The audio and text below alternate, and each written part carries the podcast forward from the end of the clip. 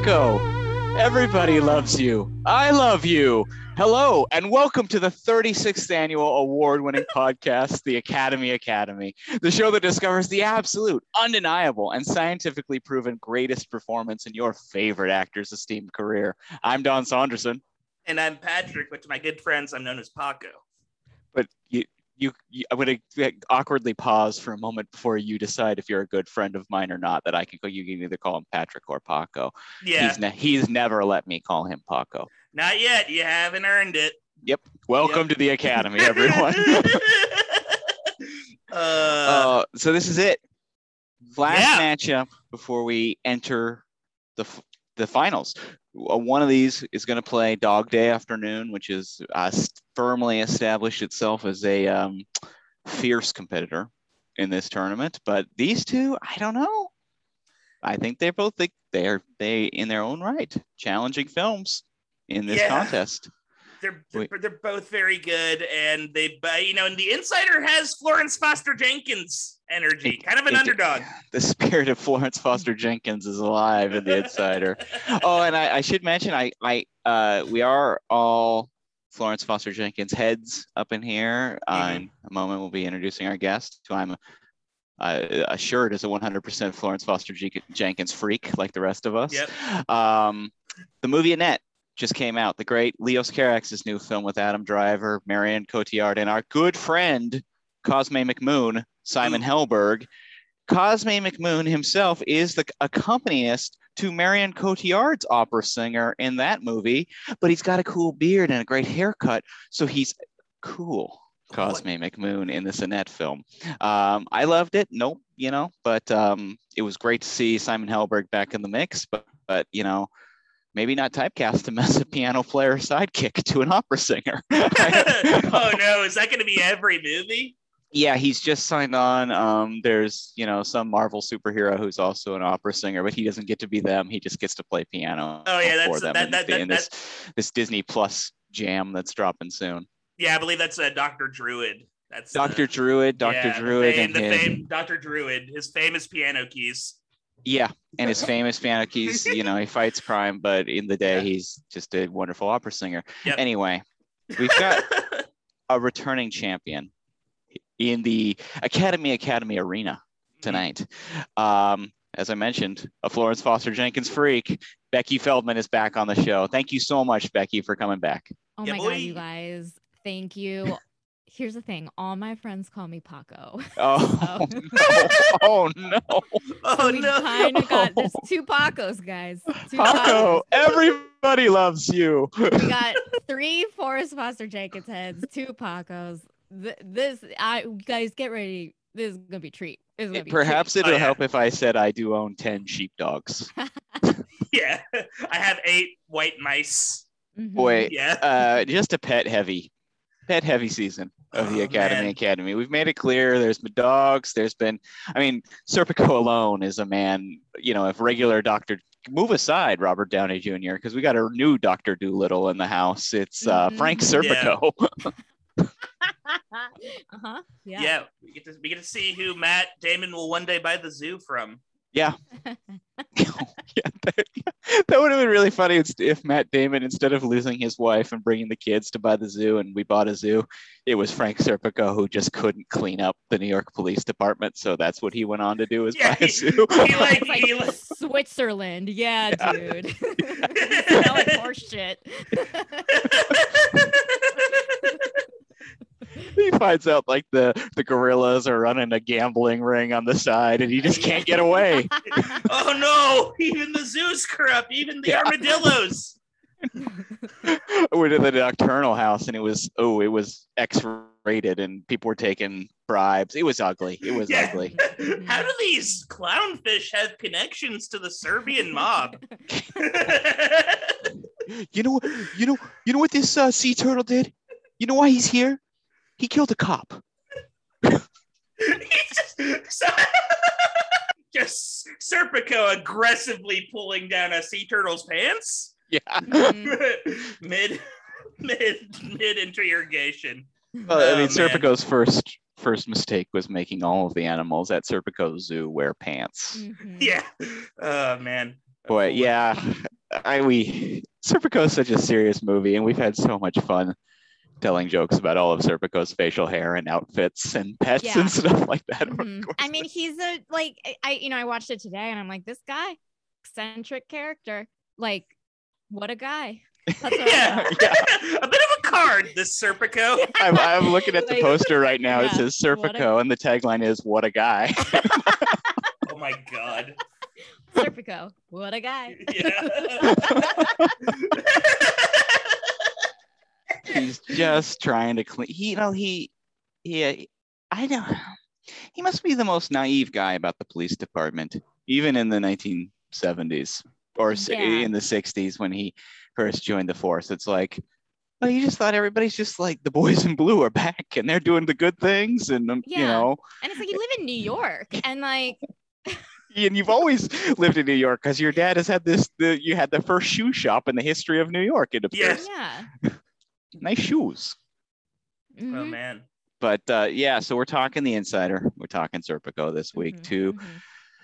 two movies uh, at different uh, different sides of Al Pacino's career, but I would say um, probably the two his two greatest um, moral do-gooders Yeah. that we have met over the course of all of the movies we watched uh, in this time. And I think there's definitely we've we've mentioned it before some crossover between kind of the ideals of Lowell Bergman and the way he behaves and the ideals of Frank Serpico, um, despite their differing jobs and going about it. You know, I'd Yeah. rather per, I'd personally rather be Lowell Bergman. Yeah. Although it would be fun to have Lowell Bergman wear increasingly silly outfits as he's doing his job. Oh, that would have been really good. And Mike Wallace just giving him weird look. Yeah. Like, Lowell, what is going? This is another ve- another crocheted What? vest. Yeah. is- your fish ring is very distracting. yeah. How many bracelets does it take to produce an episode of 60 Minutes? Lowell, for the last goddamn time, you can't bring your mouse here. Like, are you doing ballet? We're fucking interviewing Oh. Hussein right now. yeah, we're, we're, we're, yeah, we're currently. I know. No, the movie opens when he's got the bag over his head to go interview the sheik, and they pull it off, and he's got big earrings and the full beard. They're, they're like, no, we, we can't, we can't do it with you. No. You're, you're out. He's got like four hats on underneath. yeah, Four. it's like the cat in the hat hat. I love Yeah. it. yeah.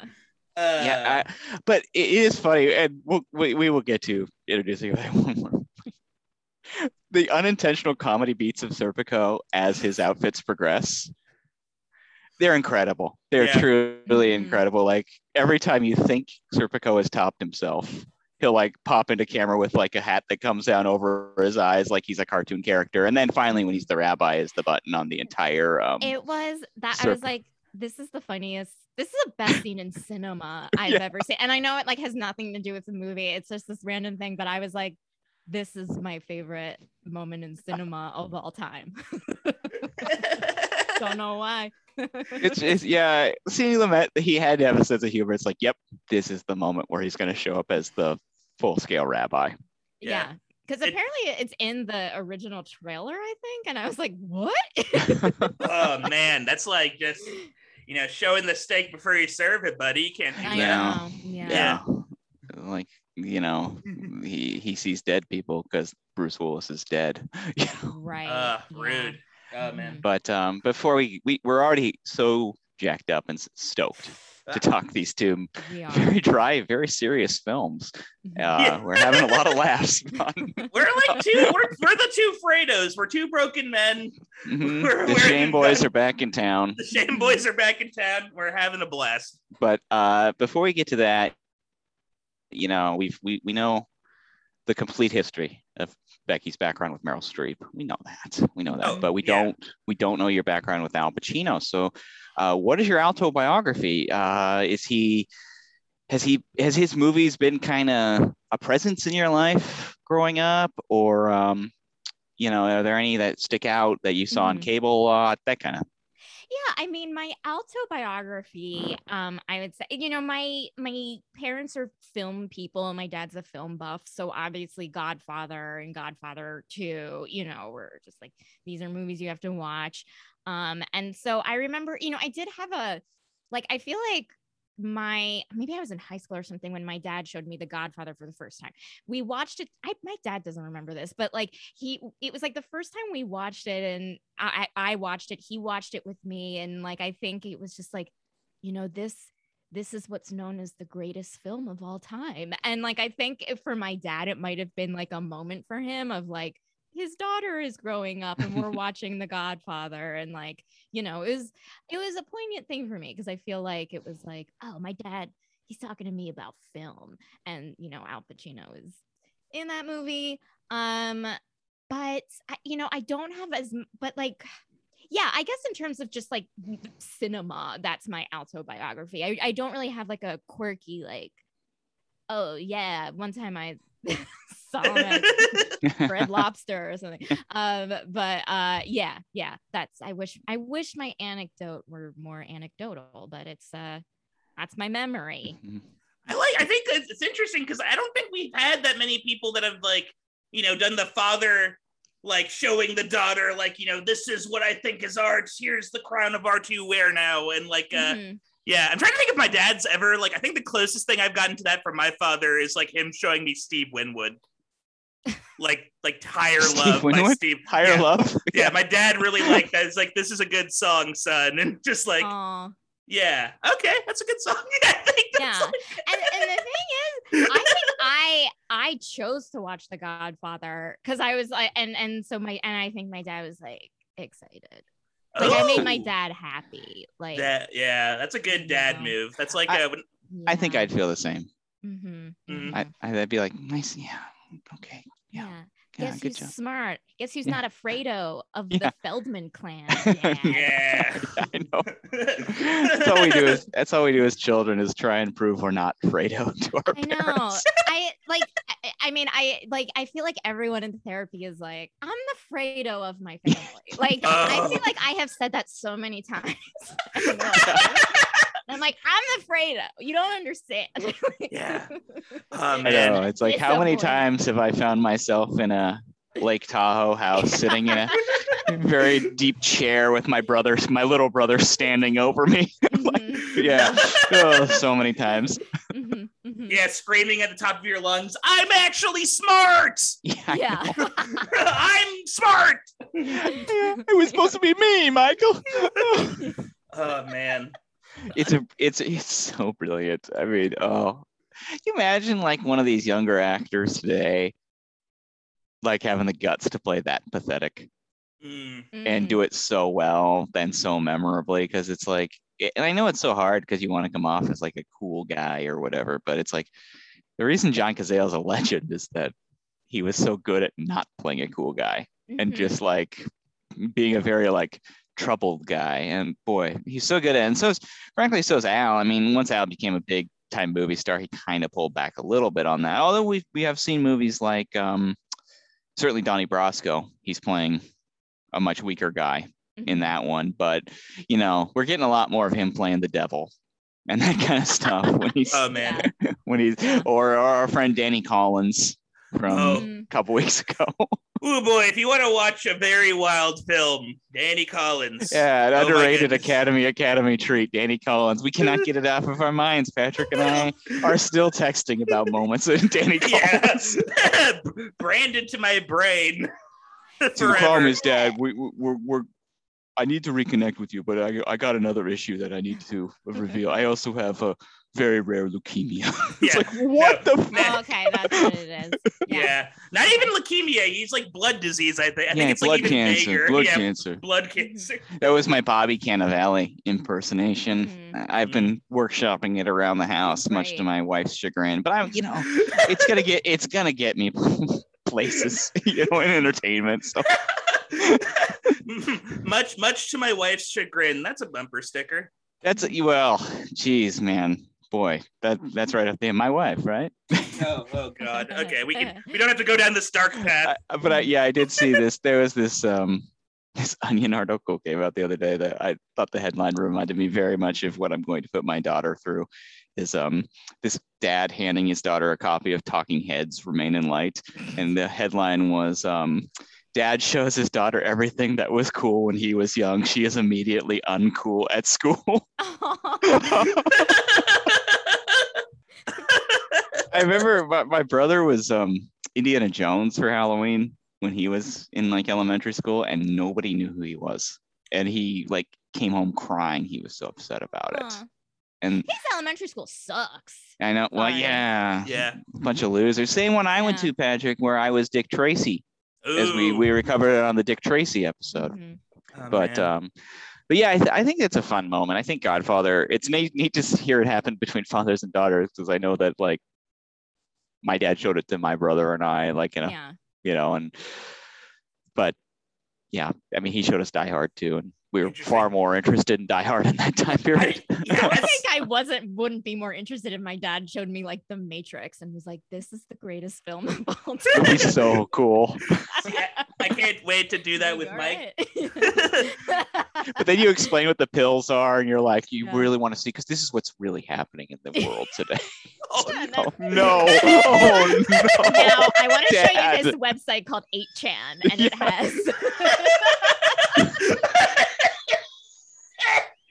Oh no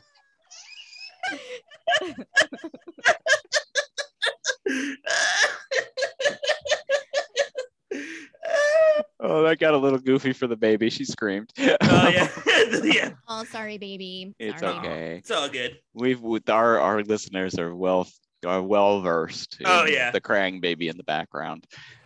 But yeah, Congratulations, by the way. I know Oh, that we're going, you. but like last time you were uh, uh, uh, expecting, and now you expected. Congratulations. yeah. That's, I uh, mean, her her name is uh, Meryl Streep Saunderson. Oh, she's love uh, you know she's a total sweetie. You know, Great. Oh, I think Good wait, I think it was a Cosma McMoon. Cosme McMoon. I tried. I did Yeah. suggest. I did suggest Cosme McMoon. Yeah, That's no joke. Mhm. and my wife's like, no. yeah. They're gonna be instantly cool. Cosme McMoon. Come on. Yeah. Cosme McMoon, Sophie, Mamma Mia, Saunderson. Yep. Yeah. exactly exactly but yeah we should get into some of these movies here because these are two these are movies with depth now um you mentioned had you seen either of these before becky I have not. No, this is my first time seeing. Okay, both. great. Yeah. it's very exciting this is our patrick and i's third time through in this cycle for each of these. I Mhm. and patrick you were new to both these uh before we started right? Yes. yeah and i'd seen both of them a ton of times. So um yeah, we're all coming at things from different angles. But we're going to start with 1999's the insider which was the surprise victor in the O2O tours region. Um i don't think i don't think we saw it coming that it was going to get past heat carlito's way and um, scarface but it um it has made it happen uh, as we all know 1999 directed by michael mann written by eric roth and michael mann based on the Vanity Fair article, The Man Who Knew Too Much by Marie Brenner, co starring Russell Crowe, Christopher Plummer, Diana Venora, Philip Baker Hall, Lindsay Crouse, and Debbie Mazar. But let's be honest, a lot of other people I could mention too. Uh, the movie was budgeted at somewhere between 68 and 90 million. You know what I'm talking about Hollywood accounting. Um, box office, though, 60.3 million.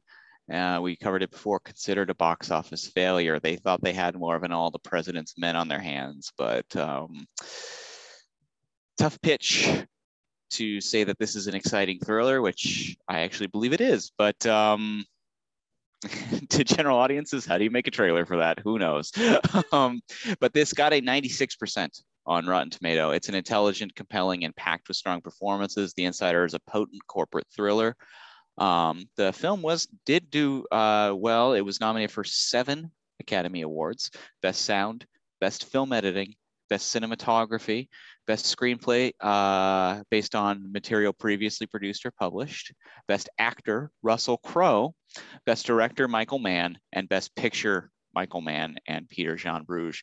Uh, it did not win any, uh, as we've discussed before. That was the year American Beauty took everything. So, the insider, Becky, uh, love to hear your thoughts on the ins- uh, initial, like my initial surface thoughts on the inside. I I mean, my when I finished watching it, I was like, this is this film was phenomenal. I loved it.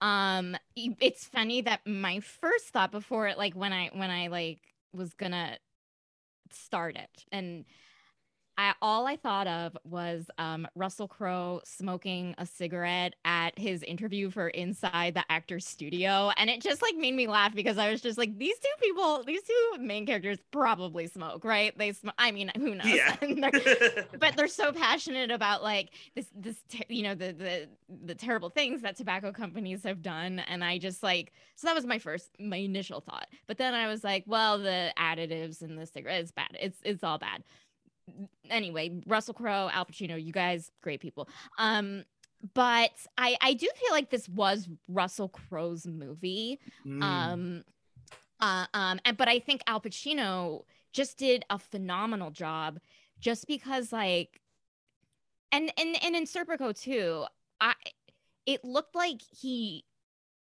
i like movies where we watch people do their job. We're just watching people do their job and Al Pacino made it so believable of like I could just like sit like watch him like in a conference room talking about like an upcoming like segment with with um you know Mike Wallace and it's low stakes but they're just talking and I would be riveted you know Oh, yeah, I totally agree that that part where he's editing the segment and he's leaning over the computer picking clips in the order he wants them to go in Mhm. is yeah.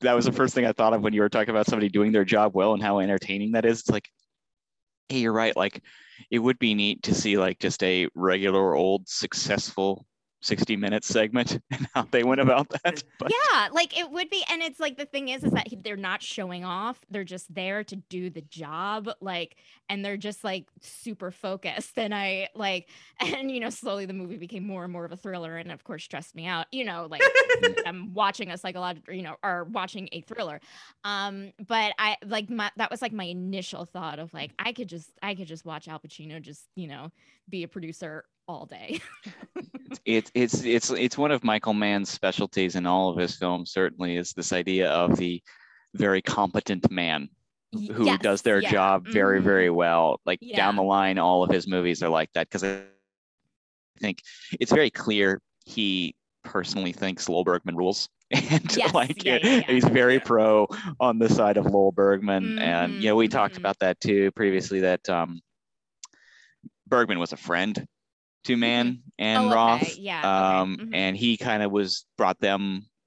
He kind of they knew him already, and he was they'd heard a bit of stories about kind of what was going on at 60 Minutes, but then they also got the um, you know had to bring in the Wygan Yeah. story to it, and they said that Wygan was a tougher customer for them to kind of pinpoint and get down. And you know, I I mean, I really thought this time around, and I know last time we talked about we would have liked to see a little bit more of like what Wygan's deal was, Patrick. right. Uh, but I, you know, I think that it is so cool to see a movie where you've got a guy who's doing one really brave, moral, heroic thing, Mhm. but the rest of his character isn't particularly brave or heroic, and Yeah. kind of dealing with them as him.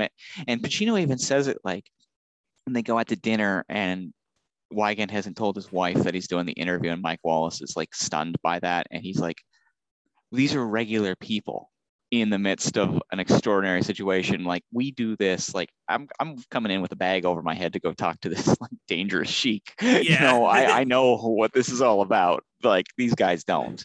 Right. And yeah. But I love I do love that the other thing I noticed this time around was that opening sequence is so key in setting the tone yeah. for because he goes you you can trust me 60 minutes is the most has the most integrity of any show on television i am a professional awesome journalist Yeah. Mhm. so come with me and then we watch that be tested basically for the next two and a half hours Mhm. Which- It- really good stuff good, good was screenwriting move yeah, like, and that was the stress of it. Of like, is like, you know, like you're nervous for Russell Crowe's family. He's getting these death threats, you know, whatever. Like, is he is Russell Crowe going to jump off the building or whatever? But my thought was like, oh my god, but can Al Pacino be true to his word? you know what I mean? Like, I was just like, because you know, it's like you make a promise to someone, and like I was like, listen, I promise you, I will make it to your improv show. and, then, Uh. and then it's like, and then when you don't, it's the worst thing in the world. And so it was like, I was like, is he gonna promise to make it? Is he gonna make it to that improv show? oh man, is he going to be one of the seven people in the audience at that improv show at the top floor, the treehouse of the clubhouse? and exactly. he, he's not he, he's not even gonna ask if he can like guest with your team to like give Mhm. him something to do while he's there he's going strictly to as a, f- Support. a supportive fan of Yeah. this It's not even yeah, it's not an ascot, it's not an Armando. He's just the, there as a fan. Uh, I have of, like of like dinner uh dinner party slacks is the improv team name tonight yeah, I'm gonna have uh, what animal would look funniest with some pants on? no sheepdog serpico Mhm. Yeah, sheepdog. Okay. Uh, uh, uh, patrick what did you think this time around I golly, it was like uh it was interesting because I always have the same reaction with the insider. Or maybe not always. I've only watched it three times. So it was like the same reaction I see the same reaction I had last time where like I watched it and like the first hour I was like, uh, this is kind of like uh uh, a little dry, a little run of the it's like it's not kind of like like the movie for me doesn't really uh uh achieve its like spell on me until that second hour where this the the uh the the uh di- the direction of the uh plot kind of shifts from Wigand a little bit more to the entire Bergman uh Wygman special in gen in uh general uh particularly the part with like Gina Gershon in the uh, conference room where they are talking about a, uh, torsion. Uh, what was the second part of that? Torsion. Uh, Uh, torches. mike M- mike you know the legal terms i'm talking about right mike Uh, Mike. Mike. Oh man, I can't, call me paco Call me Paco. That'd be great if Christopher uh, Plummer just said, "Call me Paco." That would be a pretty fun uh, little twist there. Uh, tortious interference. That's Yeah. what it's called. Boom. Uh, I just remembered that. But uh, I did like realize it's so funny when you brought up, uh, you know, Wygan not being like a um, kind of like you know the, the ideal goody goody.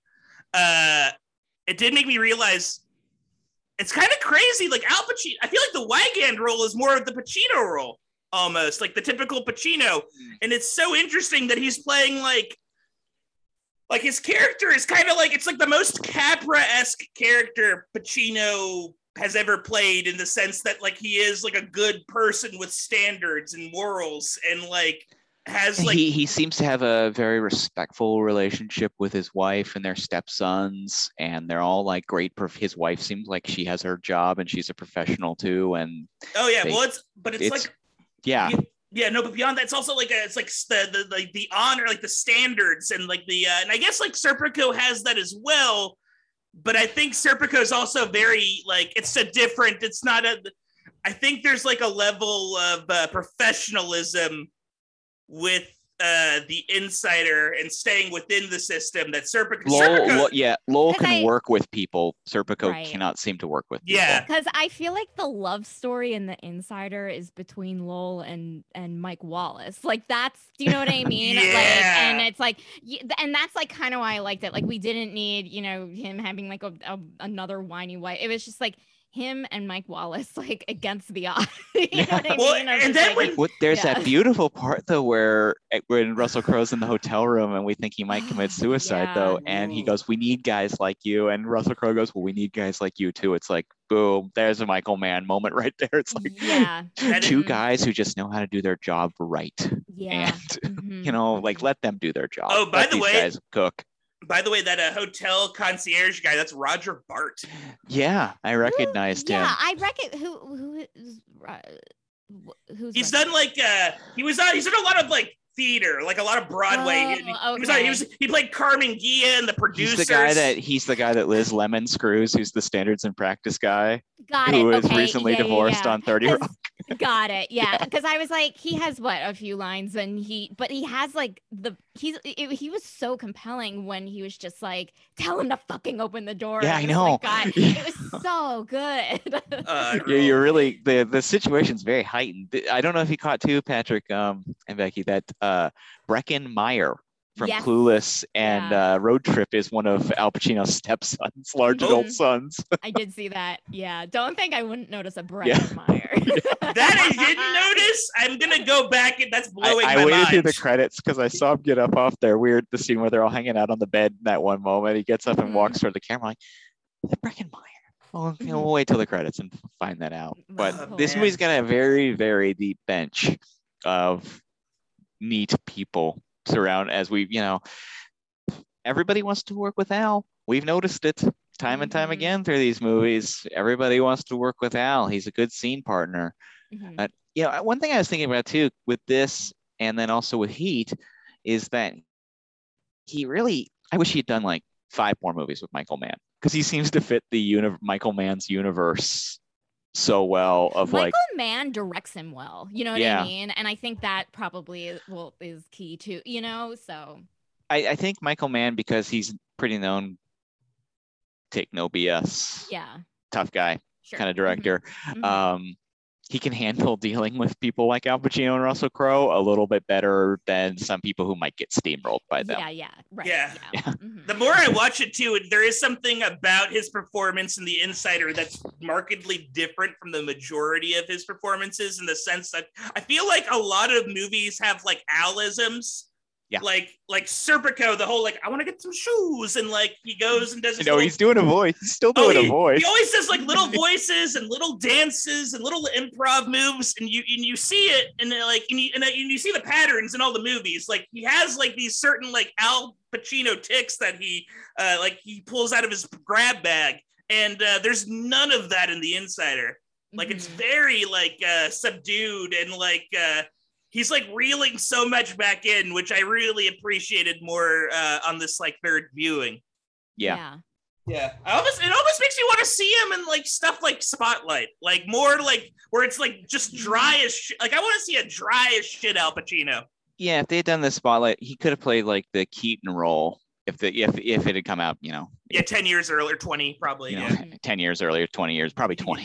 Yeah, probably more 20. like it. But uh, yeah. They they could they probably would have tried to get yeah they probably would have tried to like make it work ten years ago, but it'd be like, uh, come on, man. but that couldn't happen in the Catholic Church. And then they wait ten years. Okay, we can make a movie about that now. Yeah. Oh, mamma mia! oh, well, ma- uh, here we Mamma go again. mia! Here we go Um, again. Yeah, I thought uh, this time around too. I thought um, continue to be impressed with Russell Crowe.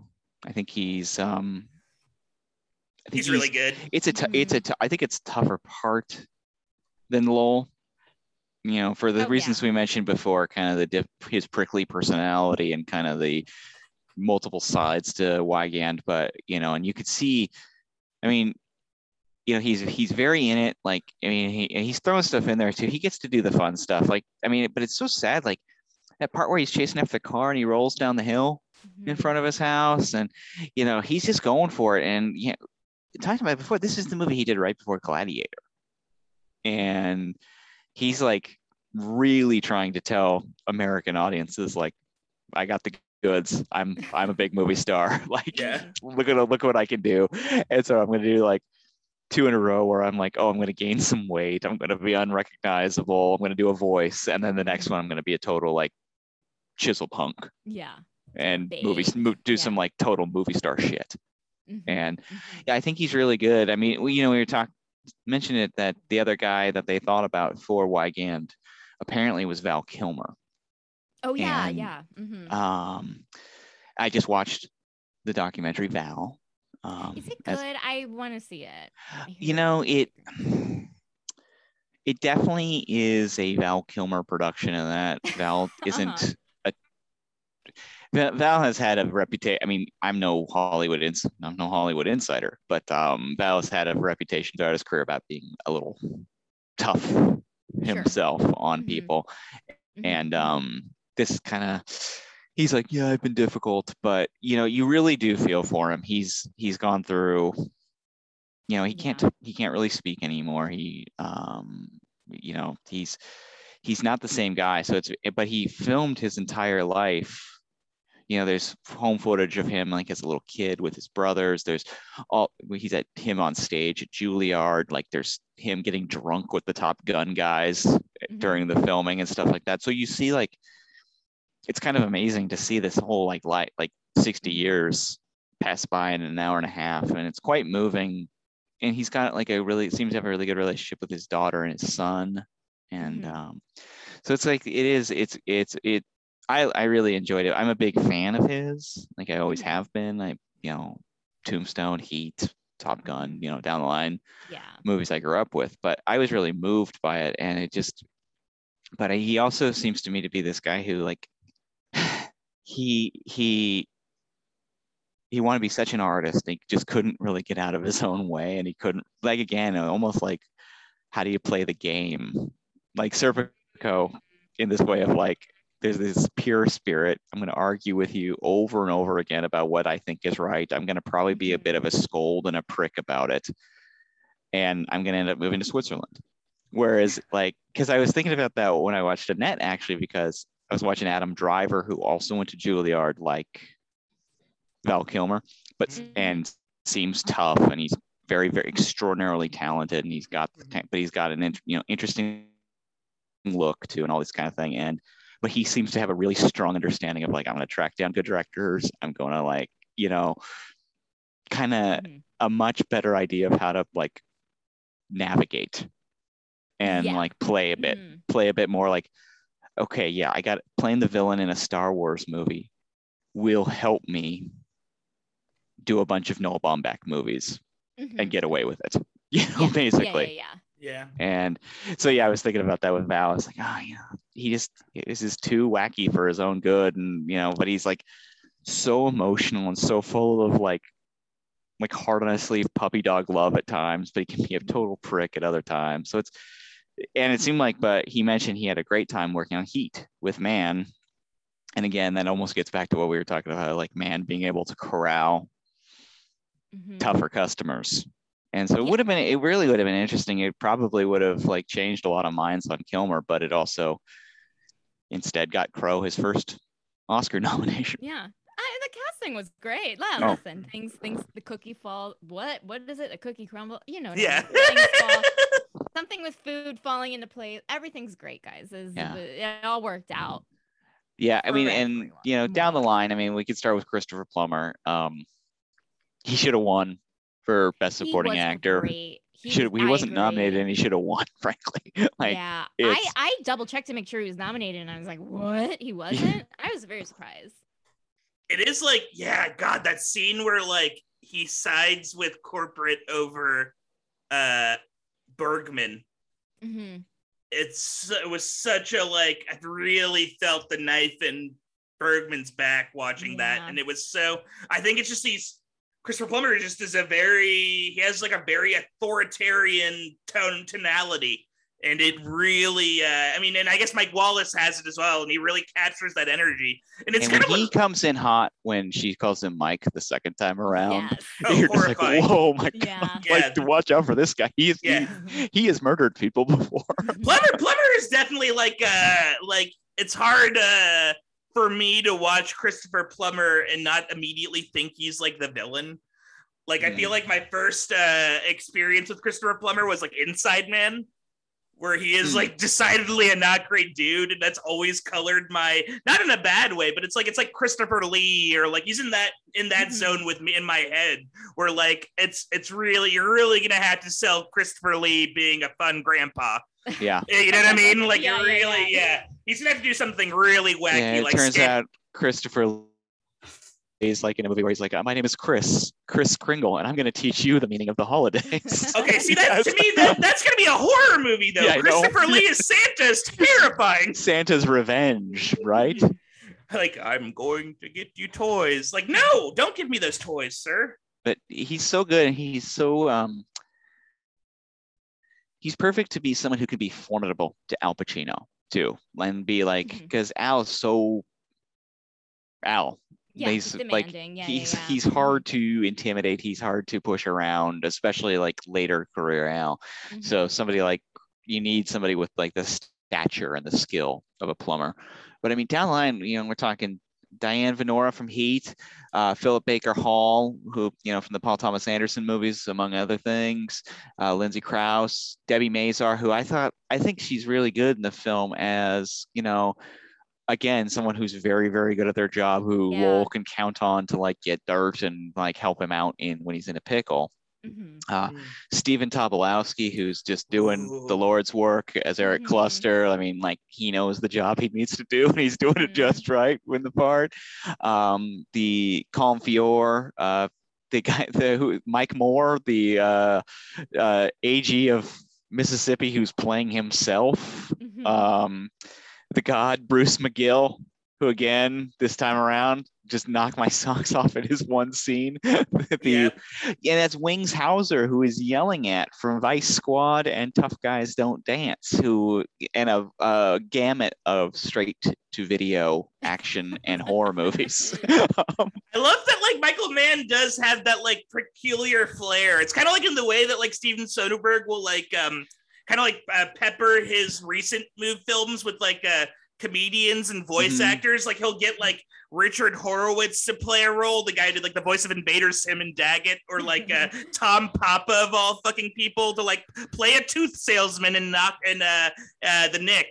Uh, uh yeah, yeah, I- like he uh, does like he are- does a these are like the most creative directors. I mean, it's like Chris Nolan basically finds people he liked in movies he saw when he was a kid and puts them back. It's like he made Rutger Hauer the villain in the first Batman Batman Begins. He was like the corporate guy.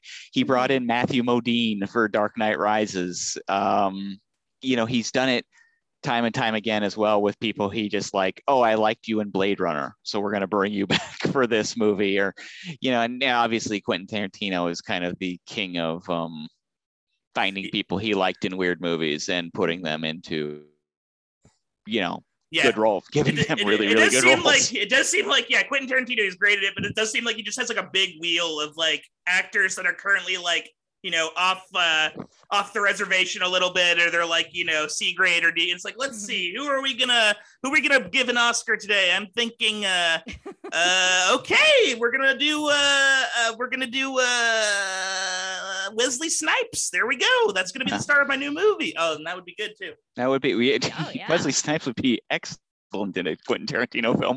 Like, I don't, but but uh, yeah, I mean, even like I think if I like when Nolan put Tom Berenger in uh, Inception, Oh Like, yeah. an interesting choice for that role. But Tom Berenger's a good actor who just hasn't gotten as who hadn't had as many swings at the plate in big movies up until that point. And yeah, and you definitely see that in all the you know Soderbergh with his wild choices with all the comedians he casts Yeah. across the board. You know, I mean, was it in, in the informant? Almost every person who wasn't Matt Damon was a comedian who he surrounded Matt Damon with. Oh yeah, no, they that like one. a, there's like a Smothers brother in that. Smothers brother, Joel McHale, Paul F. Tompkins, bunch of people. That's cool. but- But yeah, and then you know, I mean, we continue. I mean, Gina Gershon, Michael Gambon, who's um got the molasses voice as a cigarette salesman. Oh, Um, so good. Rip Torn drops in briefly. I mean, our, our beloved Rip Torn from Defending Your Life. Basically playing the devil, like just an evil man.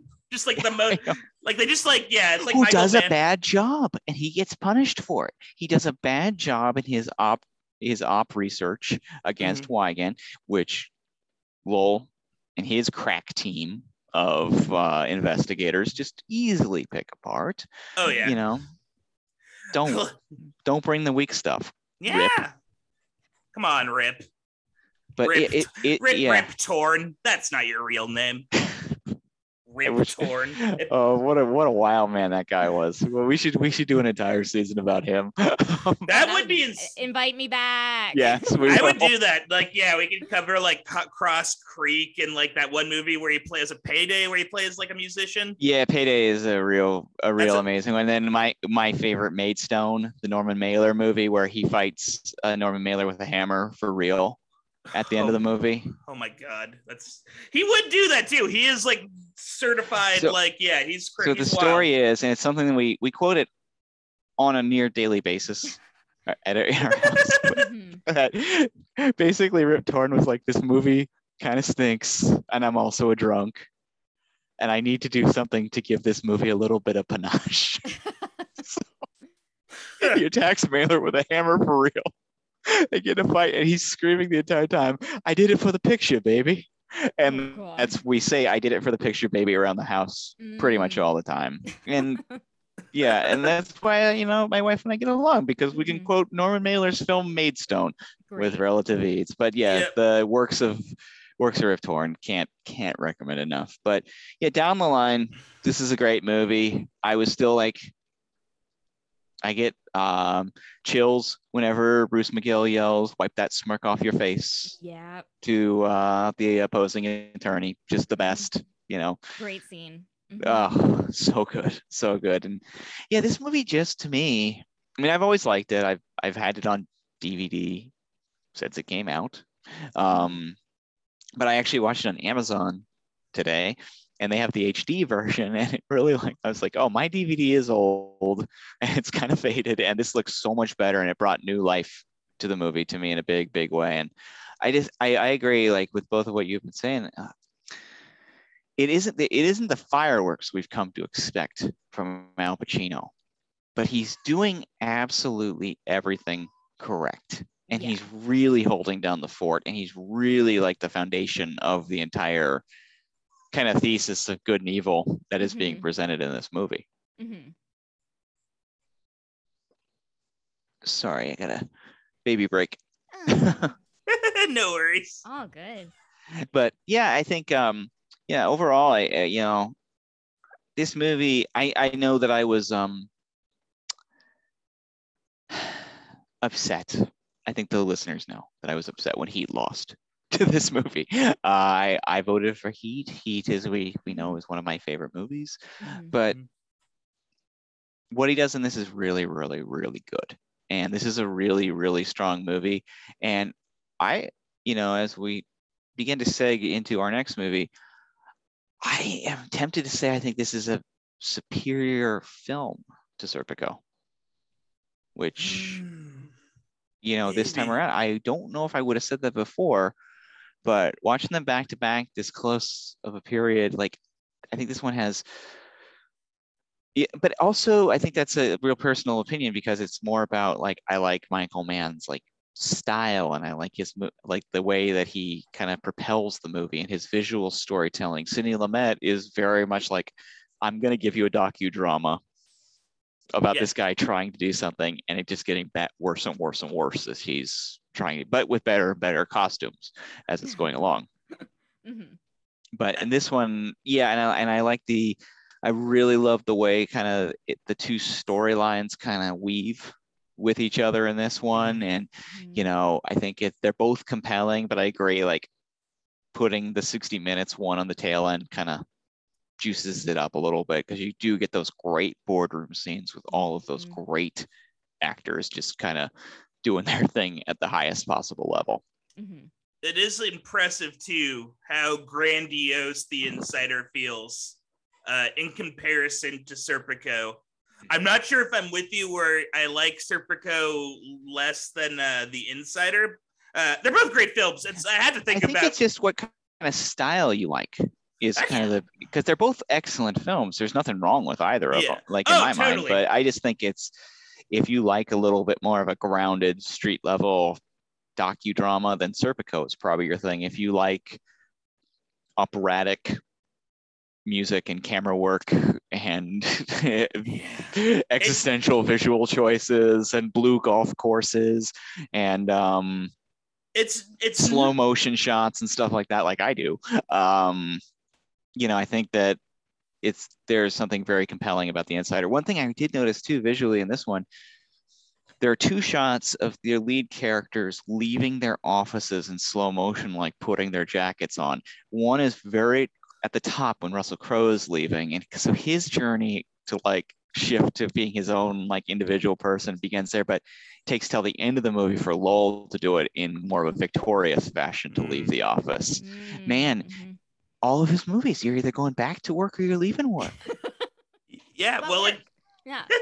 well, like yeah, the point uh, I wanted to make too is that like yeah, even though it's very like uh, it's like this is a movie that didn't have to be as grandiose as it felt, and it's like Mhm. incredible. Like it's like the the music is like it's like 300.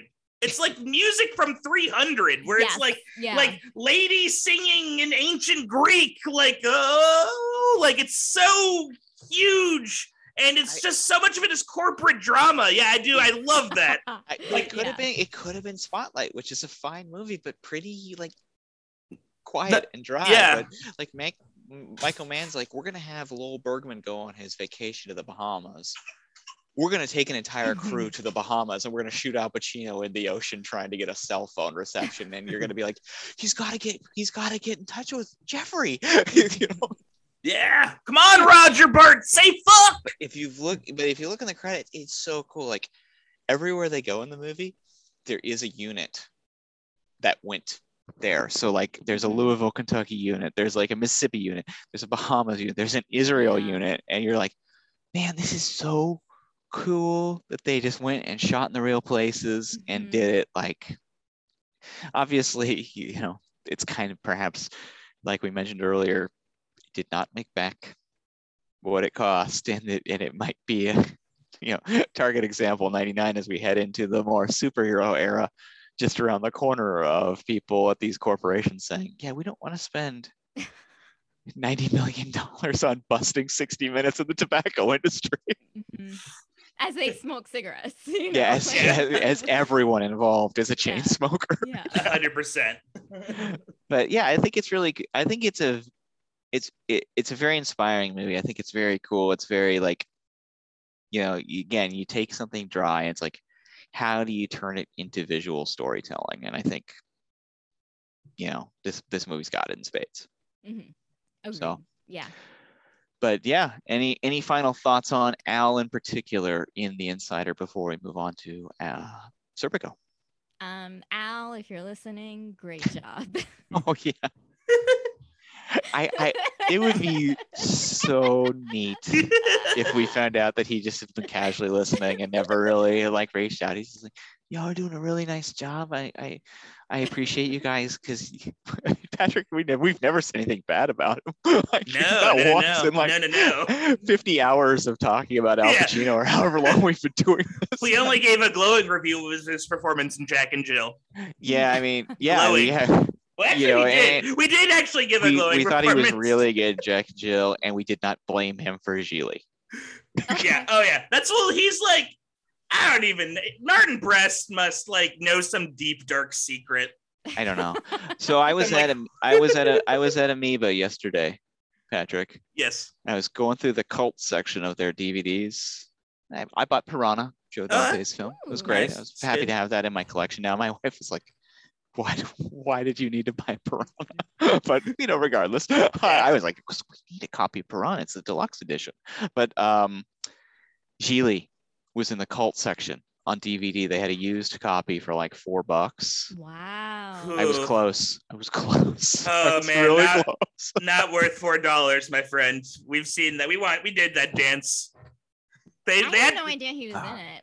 Wow. Yeah. What's we probably we probably would have been better off not knowing too. What's the movie where he plays like a professor and there's a serial killer after him and he's like tick tock tock? Do you know what I'm talking about? Oh, they Oh, is this is this 88 88 minutes. minutes? Yeah, it's that 88 minutes. That movie is so like I mean it's terrible, but I kind of love it. but I, it's kind of my favorite movie.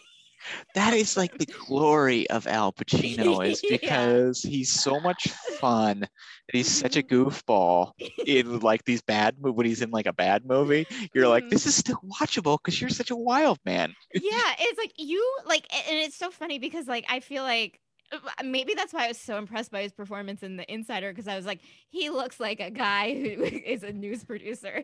In, in 88 minutes, I'm like, does this dude even know what a college professor does? Like, does he know how like police investigations work? Like, and he teaches crime or whatever? Like, that's always the bar for me. Like, It, is it 88 minutes?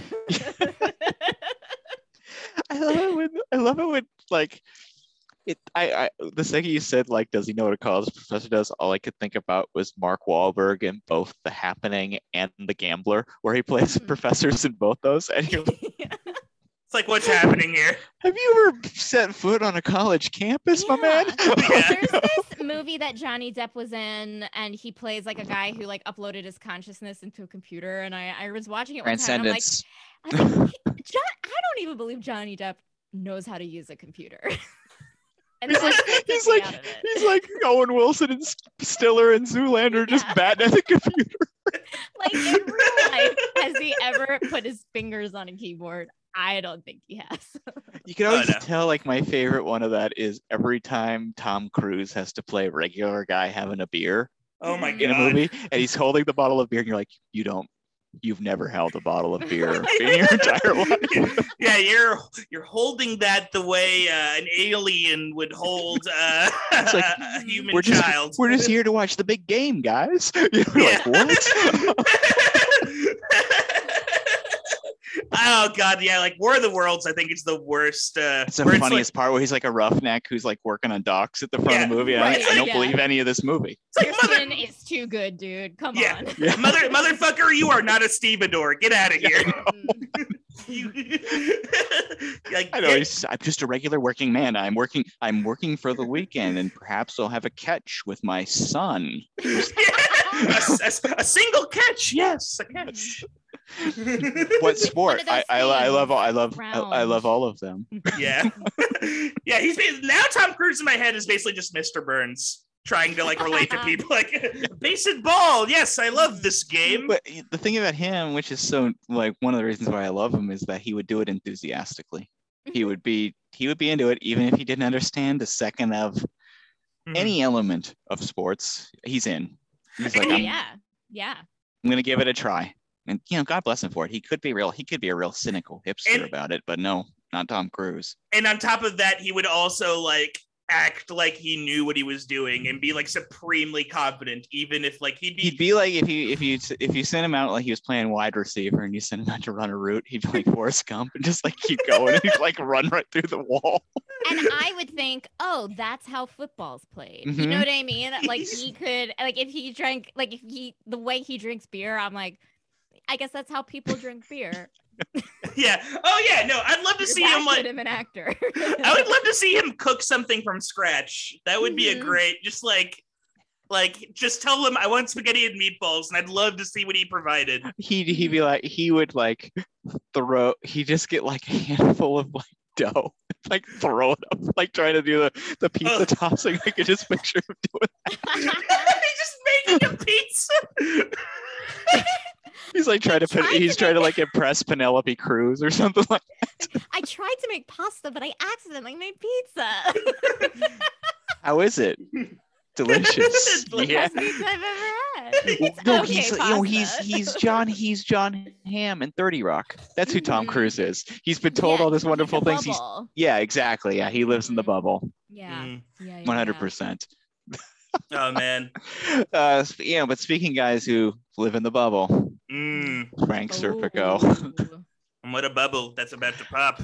who would have liked to see just a movie of Serpico at that party for an hour and a half Yes. and just interacting with all those people there and like calling them out on their phony bullshit and you know and impressing and getting the phone numbers of every woman there clearly. hmm I would Yeah. watch a movie like honestly, like when I was watching, it, I was like, I just want to see a movie of John of Serpico like looking for clothes in a secondhand store. Like that seems fun. Like, wouldn't it be great to be like, like okay, like him going clothes shopping or him like I would watch like him planting his garden or like mm-hmm. the, I would just like I was obsessed with the fact that like his the head frame for the bed was a bookshelf and I'm like I've always wanted that but can't because it's California and earthquakes and stuff and I was like he has such great taste. Wait, what is this movie about? I, I I have tried every single time to like read the spines on the books on his shelf to see Mhm. what books that Serpico is reading. yeah. I'm sure they're interested. I'm sure he he's he's you know wide variety of tastes. Mhm, mhm. You know, uh, you know, if you ha- you know, we love talking about almost every element of Serpico. It seems outside of him breaking up crime in the New York Police Department. Um, yeah, like it's just like I would just like want to see like just him like when you go to a di- like what do you order at a diner and like if what's what's on your iPod right now? He's still alive, right? Oh, Is yeah. Serpico still alive? Mhm. Yeah. Uh, like what what are you listening to on your i? I'm assuming you still have an iPod because let's face it, he's older. Whatever. Yeah, yeah. Oh, it's probably even a Zune. He probably has a He- he- Zune. What's Yeah. He's- he's- he's- he's- right now. he's brought it to the Genius Bar and they can't fix it. He yelled at them. He's like, Yeah. "This is false advertising. You claim to be geniuses, and I'm not. You know, this is. I've seen this before." yeah. Like, You see, G E N I U S. Huh? Like yeah. and then magically, like the the the woman who's working behind the counter of the Genius Bar is like, "Yo, let's go out on a date. You seem like a nice guy." Mhm, mhm. Yeah, I love all your uh, mice. I love the three mice and the parakeet you have with you, sir. he is a bit of a mansplainer. I've got I got that vibe from Serpico. Like he probably sits down and explains opera to Oh, yeah. yeah like he like here's the thing like i feel like when we were talking about like oh which style like which movie do you like better which which style of movie and for me you know i'm just gonna like i know i'm not spoiling what i'm gonna vote for at the end of this episode but i feel like if my preference i would rather watch a movie like the insider versus i know sidney lumet is the you know great filmmaker but just the way that um masculinity was accepted and like revered at that time i think that is why i would prefer a movie like the insider Mhm. Right. um and and like even though his performance as serpico was phenomenal um it was just like the you know his just those characters themselves in the 1970s and just like you know we, we gave we gave such terrible behavior such a ho- like you know such leeway Yeah. and Mhm. like um and you know i mean as a female watching this you know i am like curious to like hear other people's thoughts but like that's Right. kind of w- was my thinking behind like which movie i would prefer to watch This is this. I mean, this is a movie about a guy who's going against a series about 50 of New York's finest character, balding, unibrowed supporting actors who are Yeah. yelling at him for not being a man enough, basically. Yeah, yeah, not- Yeah, not- for not- two hours and 10 minutes. yeah Not being crimey enough. yeah, Yeah. you know, in a series. I mean, we talked about. I love that scene where he has to meet all those guys in the park, and the way that Lumet Mhm. frames their faces like he's in a Fellini movie, and they're all just these ugly guys who are just like, yeah "What are you doing, Frank?" And he uses Pacino's height really well in Yeah. that scene Yeah. because Pacino, we all know Pacino's a wee man. sure You know, he yeah. he uses it well, powerful man, but not the Mhm. tallest guy in the world. yeah, Yes. he's made And- up for it yeah Yeah. Small King. Uh, Oh, but- total small king. Yeah, Total we should get king. we should get some stats here. We we're dying to talk Serpico. 1973, directed by Sidney Lumet, screenplay by Waldo Salt and Norman Wexler, based on the book Serpico by Peter Maas. Uh, update there. I'm only 45 pages in. It's not looking good. Uh,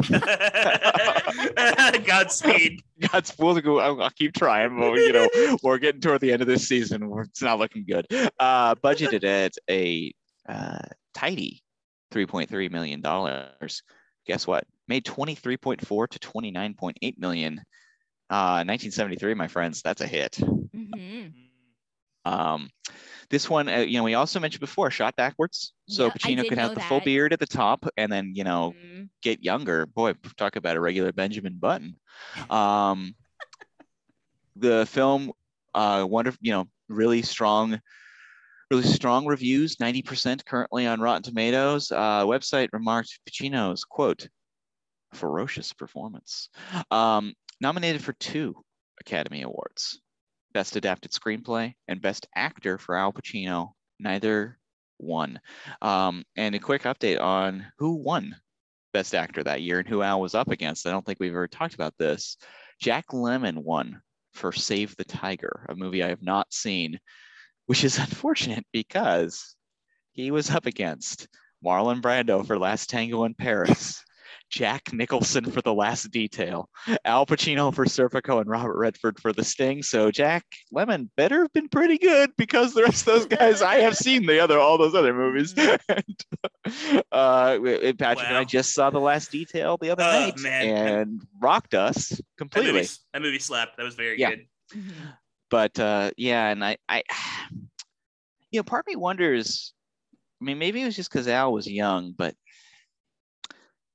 it, we talked a little bit about it before. This is a, this is the full um, Al Pacino in this movie. I think you get a just complete package of what he brings to the table his energy the voices his intensity his his kind of soft his softer side too. It's it kind of you get you get a little bit everything with yeah he with put this his, like heart and soul into this. And i did you know like i read wikipedia or whatever and just knowing that he spent time with the real serpico and like with you know just was talking about some of the things that he took from that character like you could really tell like this like I did did he embody the character like is it is he one of those actors who were like on set he was still John Serpico to like the craft services and stuff like is he method is that do we know that I uh, from know. what I've heard, he's just um, he's kind of withdrawn. He doesn't Oh, really okay. like. Um, I know that they said uh, when we covered uh, Insomnia, because Mhm. that was him and uh, Robin Williams, and Mhm. um, they said at first it took a little bit of time to kind of like feel each other out because Robin was so like everybody's friend and he's Mhm, on all the mhm. time and stuff, and Al was and the same actually went for um, uh, Scarecrow. Mhm. Hackman and Pacino's styles did not re- were a bit more oil and water, but unlike uh, Pacino and Robin became ended up loving each other's company. Um, Hackman and Pacino did not end up loving each other's company. But I Uh-huh, also uh-huh. think like there's a huge difference between Al Pacino in 2001 or whatever when they're doing Insomnia and Al Pacino in 1972. right You know, doing Scarecrow with Gene Hackman, who was no Mhm. no easy man himself. well men weren't easy then I mean, you know what I mean? It just seemed like that because just like, th- like reading about the backstory of how Serpico got made, of just like this guy left and that guy left and that guy's not happy with that guy and he left the Yeah. duh, duh, duh, duh, duh, and it's just like, geez, get along, men. It's- it's- Chill out. Yeah. there's, there's this I, i'm very fascinated with this like because they don't do it as much anymore but like the kind of like beginning with brando and montgomery clift era kind of these serious actor guys who like were these incredibly sensitive and kind of Mhm. frankly had uh, feminine attributes to Mhm. and they they they were in control of all that which made them great actors but they were utterly ashamed of it so they tried to overcompensate with incredible like they are all like into like bullfighting and boxing and shit like Yeah. that and, Mhm. you know, Yeah. and it kind of does like because all of these guys worshipped brando so much that they kind of like and even like goes to like go back to val kilmer documentary like val kilmer talks about worshiping brando and Mhm. val kilmer was even the next generation after these guys Mhm. but it, they all kind of have that like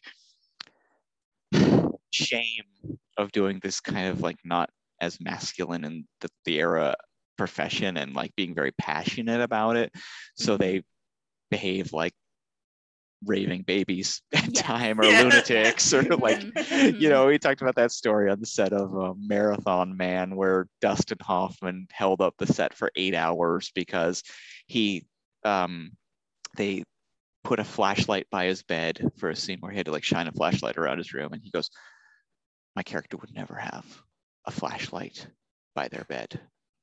And hmm. the director just happened to be like dustin let's just talk a little bit more about this. And laurence olivier standing there just like didn't you go to school to be an act like just be an actor man? You know, like- yeah and you, when i hear those stories my first thought is like the like the pa or like the costume like the, Yeah. the dress like the, the Ooh, hell of a day hell you know of a what I mean? And it's like you just like you want to go home to your family and like you want to like you have a fucking life and you have to like sit around for eight eight extra hours at work. You well know what this I mean? Psycho just whines about a flashlight exactly. And not only that, you have to like smile too Yeah. and be like, that's just it. And like it's just like, Hollywood, baby. awful. you know D- Yeah. dusty's a dusty's a genius we'll put up with it yeah, yeah, yeah, yeah.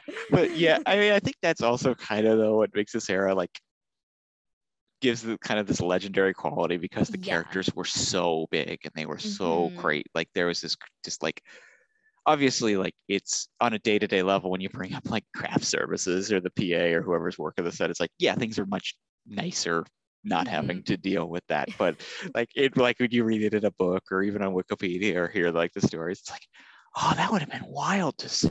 But then again, you're like, oh, nine hours, this uh, probably would not have been as like yeah. Yeah, in the to- like- moment. have yeah. yeah. been around.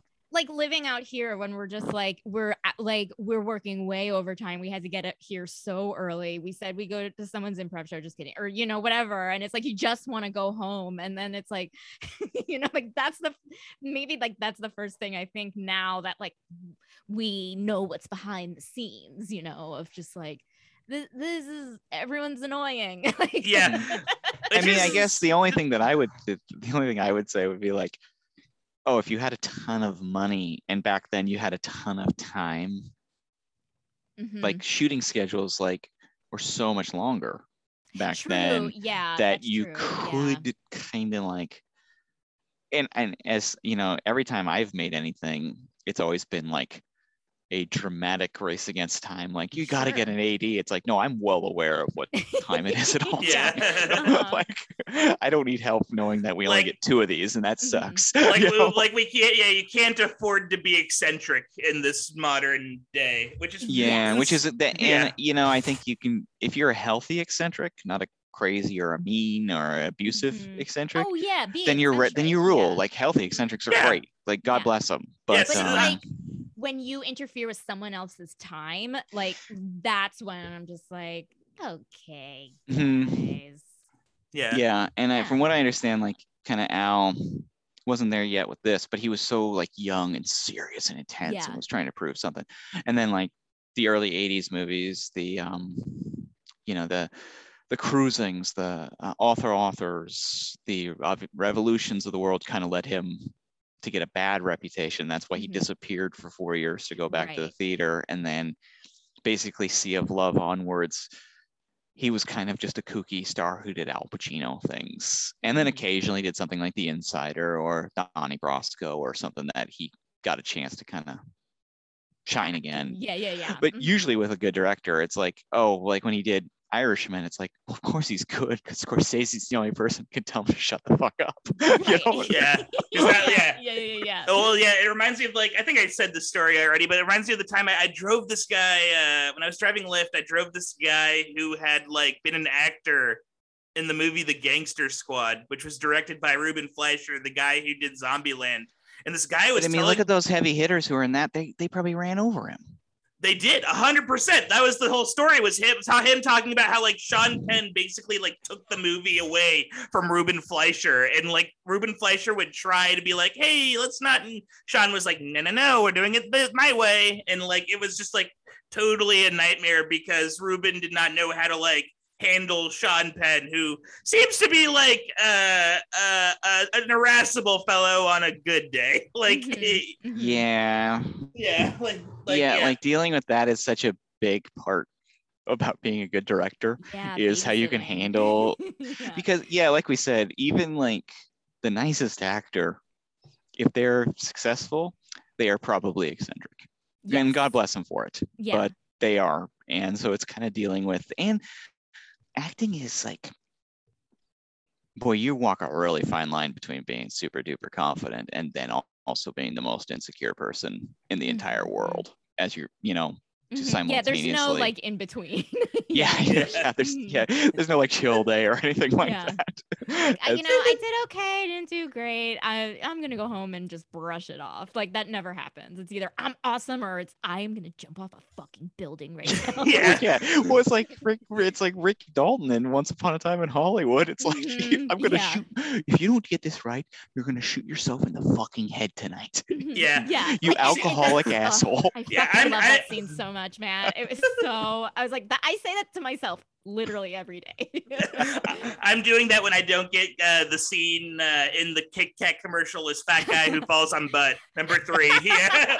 like, God damn it. What's still wrong with my butt? I still think about the commercial I didn't get where I was playing walking, talking ATM machine. You know? I had to put, do a, put, the job would have been me putting a box on my head, and I'm still like, I still wasn't good enough. Like, Jesus, what am I doing? No. oh man. That, that that is a wild uh that's an interesting uh that's a wild thing to have to were you like were there just like in a room with a I guess you probably did it over Zoom probably or something, but were you oh like no, this was um 13 years ago. Oh, okay. and I still fucking think about it. there's, if- there's like a picture of a walking talking ATM on your wall behind you on the Zoom screen with like Mhm. darts in it. yeah, Yeah. yeah. Just like so goddamn mad. That's like the one thing that's nice about like Zoom auditions compared to like regular auditions is you never have to like walk into a room with 300 other people that look like you. yeah. Yeah. like Just yeah, yeah, yeah, yeah. like you enter a room and there's like 50 guys dressed like fat Abraham Lincoln and it's like Oh no! Oh God. no! god damn it. I feel like well, like the redhead, the red curly hair ladies, we're all friends now, and so it's like Oh, whenever you know what I mean. So it's like, oh hey, you know what I? Mean? Well, I mean, not that that happens anymore, but it's just like, oh hey, how's your how's your kid? You know, and it's like, That's oh yeah, nice. we all know we're here. And Uh, so this weird solidarity of like we would like push you in front of a car for this part, but we also love you so much. I do love the idea of like uh solidarity with like just specific like yeah body types hair types like whoever Mhm. like like you know the guy who's gonna be the doctor and every like there's like 50 dudes that look like a doctor there's 50 guys that look like a construction guy Mhm. you know the 50 ladies that look like male woman or whatever like uh Yeah. like yeah, the, like it's all like uh I The, like fi- yeah the that's 50 great. guys who look like Alf. yeah Mhm. the 50 alps yeah yeah the, the- Yeah. yeah there's like Who are still like, Alf, you bastard! I could have been Alf. Like- there's just like a puppets walking around. a slightly like a green, slightly shorter version of Alf that's just pissed off. yeah. What did, what did he do? What did he do that I did? but I mean, even like Al Pacino, though, it's like when he got Godfather, they were trying to fire him Mhm. almost the entire way through. The, the Paramount execs were like, "Why didn't you get Warren Beatty or Robert Redford?" And why, you know, like, I mean, Robert Evans called him all sorts of names, and you know, you don't know though, because it's like then you get this guy who's like, "Oh, he's a star." And he's going Right. to now be a star for the next 50 years, you know. yeah. But I mean, we, we were talking about uh, a couple weeks ago. You know, I watched Me Natalie, the Al Pacino's first appearance in a movie. He's only in one scene, but he pops. He's good. There's like a, there is like a thrill in seeing him and like, oh, this guy's interesting. Like, you know, he might become something. It's like when you see, you know, watch a movie from like '79 and like it's Bill Paxton's first appearance in a movie. You're like, oh, this guy's cool. I want to know more about what he's got going on. Mhm. Yeah. Yeah. Or, e- or even Yeah. uh, Sea of Love with Samuel Jackson. Exactly. Yeah. Yeah. So totally, yeah, like all those like Samuel Jackson being in 15 movies that came out before he got Jungle Fever and Yeah. made him a star. uh, what was it? But also, he's like- cool in all of them. Oh, totally. Like or like John Leguizamo in um, Carlito's Way, or something like that. Like when he shows up and you're like, oh, he's good. Or Viggo Mortensen as our as our friend Lalin. oh man, what a great. Uh, I, I got, I'm wearing a diaper, man. I I'm can't immortal. I'm wearing a diaper wear a diaper. Wear a diaper. Mwah. Uh, man, I could watch. Oh, V- what, what what happened? Like, I apologize to Carlito's Way. It would have been really fun to watch that a second time. I wish it hadn't lost in the first round. I, I feel ya. I feel ya. I feel ya. Uh, uh, I want to say though about Serpico, the first time, uh, or not the first time, third time watching it, it did like kind of dawn on me, kind of like how the, this movie is truly kind of about the American, like the flaws in the American project, and like Mhm. uh, the rugged individualist versus uh, you know the the uh, uh, your the community that you established for by running away from the mother country, and then it's also like about uh, almost like the I don't want to say the positives of atomization, but it's about bucking the rots of society. It's almost like this thing. Like I was listening to a podcast, weirdly enough, about like the assassination of James Garfield and how he was killed by Charles Guiteau, right? Because he didn't get like yeah, he was uh, uh Charles Guiteau is this guy who uh, uh, uh believed that he uh, because he worked on James Garfield's campaign back then. They had this thing called like the spoils system. You know, it was like a patronage thing where you know people kind of like assumed that if you scratch their backs, they would give you a position in like uh, government, and uh, that kind of seems to be that like sort of it's like Serpico is like a Garfield amongst a sea of Guiteaus, where it's like it's just like this uh this notion uh, that uh, he just he refuses to uh, adhere to the cultural norms uh the the the fed the fetid cultural norms the disgust like the the the horrible core you know um and it's uh just like i think that's like a story that's very specifically there's something specifically american about that. I don't know. It's like very like it's just like this thing that's kind of like i think like the one thing is like we there's all there's always a struggle between like uh the past and like uh stricture and like um kind of like the laws of the land and then those that try to buck that and uh you know start like a new system or uh, adhere to a specific type of meritocracy and uh it's um it's just it was like it was interesting uh watching this third time and kind of seeing it through that lens. Yeah, he, I see. I see it because it is like it is an American tragedy that I think a lot of people, no matter what their profession is, can feel like it's just this story of like being stomped on again and again and again. Hundred percent. You know, have you have the right intentions, and in, you know, even with honestly in the insider as well. Like, mm-hmm. I think the insider is so it just like is this kind of I mean, it's about a whistleblower, and this is about, about a whistleblower, and like mm-hmm. all these times, like you know, if I like, I always think, well, if, what would I do if I were in this position? Both movies, I'd be like, "Yep, I take the money. Yep, I wouldn't say anything." you know what I mean? Because I'm yeah. just like, I, will pour you a drink at your bachelor pad. Yeah, yeah, yeah. yeah, yeah. so it is like this uni- It is this universal story of like you know being being an individual in a place like being an, an individual in a place where you know it's you can't be you know and and it would be better if you weren't. And also just the simple fact that none of these characters prioritize money and yeah. everyone else around them prioritizes money as yes. kind of the American way. And yeah, that, yeah. why wouldn't you mm-hmm. prioritize money? You're weird, frankly, if you don't mm-hmm. prioritize money. Well, it's not just money too. It's also like culture and like, you know, it's like there's like mm-hmm. a lot of like, you know, something I forgot like in previous viewings and kind of uh, seemed clearer to me is like forget that like, yeah, like, you know, Serpico's like Italian you know, and he mm-hmm. comes from like a very Italian neighborhood and he has these roots and like mm-hmm. he will have these like you know conversations with like people on the force that are Italian and like like he doesn't like um like he doesn't like uh, adhere to uh the cultural strictures of the time. And it's not even like you know on the level of just like you know stick, sticking to your cultural it's also like you know the he kind of like at least attempts to buck the horrible racism of like the the uh the, the police department. Like there's like all these like there's like all these like different like communities these groups that like inter uh, intersect and uh serpico refuses to be a part of that. Yeah well even it goes to not only the italian side but the catholic side too with that, oh yeah the religion the, the, the religious side yeah. oh man that oh god i love that actor. And Such... the second that guy doesn't buy the fact that Serpico's, you know, going with him to communion or something like that. Um, we don't see that guy anymore. Yeah, he's not. He's not. He's not willing to give uh, Serpico any level of a hand.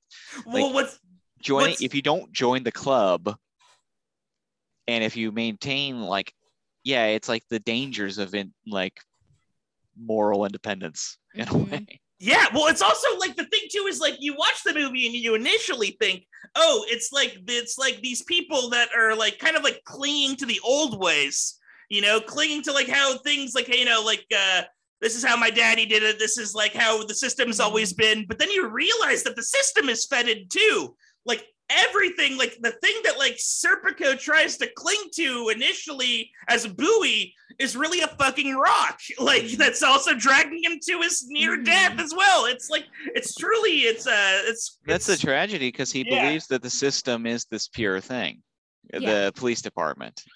That mm-hmm. for some reason everything else can be questioned, but this like ideal of the police department shouldn't be questioned. And why are you guys not living up to the standard? Like it's almost like his religion is a pure police department. Yeah. Well, it's interesting because it's like I felt like he has he had such a kid's view of what policemen are. Police, Yeah. you know, police officers are. Yeah, like totally. I, I feel like when I was a kid, you know, like police all police officers are good. And then, you know, you you become adults and you see that they're not. And it's like he, he his like mentality felt like he was a six year old in terms of like, why aren't you guys good? Mhm. Oh yeah. well also like his performative like i know you guys don't like this so i'm gonna do it like with the ballet stuff and that Oh, kind of thing like yeah, yeah, yeah. He's like a little yeah. That is so funny. Like the more I talk to you guys, the more I realize Serpico is kind of a bit of an asshole.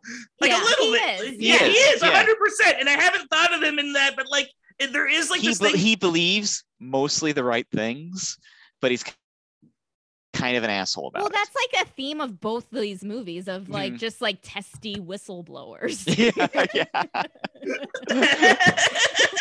uh, that's the name of the episode. testy was Testy whistleblowers. what is one of those it's also like an american thing though it's like can you find like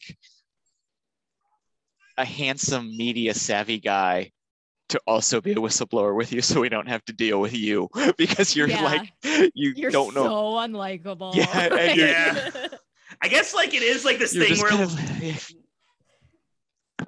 the, the average whistleblower is going to be kind of a weirdo because he is like bucking the yeah well they're Yeah. yeah. they're they're actively not conforming Mhm, Be- yeah. because like the idea is to conform the idea is like i mean you go and look at like what the people you went to high school were up to and they all like all of a sudden look like these weird suburban people and you're like how did this happen you were like you and i were like listening to like nine inch nails together back then you Yeah. know and that, but even like Trent Reznor is like you know a dad and like does Mhm. soundtracks and stuff like that like the and got rich off of money from Apple and Yeah. so it's well and know- then that's like the thing too is like there are so many people in this movie where like they are able to you know it's like where we do we always talk about like the world of the gray like you know living in these like kind of like gray uh spaces like the not black or white and like you know so many of these people uh rely on that money for their you know family or well, yeah, like they're trying to take care of their Mhm. kids and Yeah. you know Mhm. not every one of them is like I don't know like the dirty like the, the like the dirtiest cop you would imagine they're just like I could use this extra hundred bucks Yeah, it's like, because this is I've- culture. Yeah. but Yeah, I'm also I'm doing a hard job and I'm underpaid to begin Yeah. with. Mhm, Like how mhm. like if you can't support a family with a police officer's salary, you know, Mm-hmm. you you're faced with another choice, basically. You know, and they're not gonna go work another be a janitor somewhere when they're not, you know, doing police officer work. Mhm, So, mhm. Yeah. i will say like on the It's a very rough scenario. Mhm. and I understand why some of those guys who aren't who don't seem like you know drug dealers on the side or something like that or murderers on the side are so upset with Serpico. you're just like, dude, why are you doing this, man? Like you're so annoying, and you're gonna get us all arrested or Yeah. fired. Mhm. Like, get put that mouse away yeah, and you're so weird. What is it? Yeah, shut up, Serpico. He's got- yeah.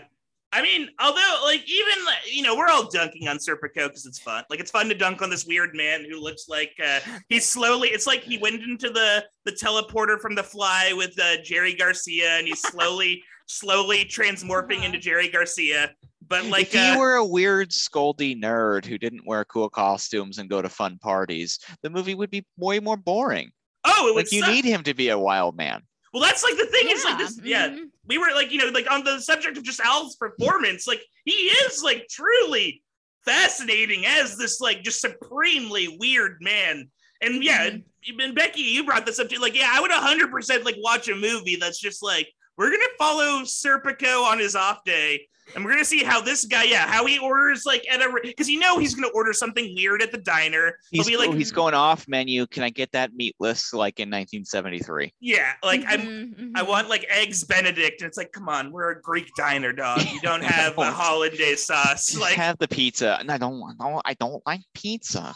yeah, Like I I, want to go ring shop. Like I want to go to a flea market with him and see see a whole thing of like rings that are all mood rings or whatever. Be like, why this ring but not that ring. And I just like I just want to see him pick out clothes.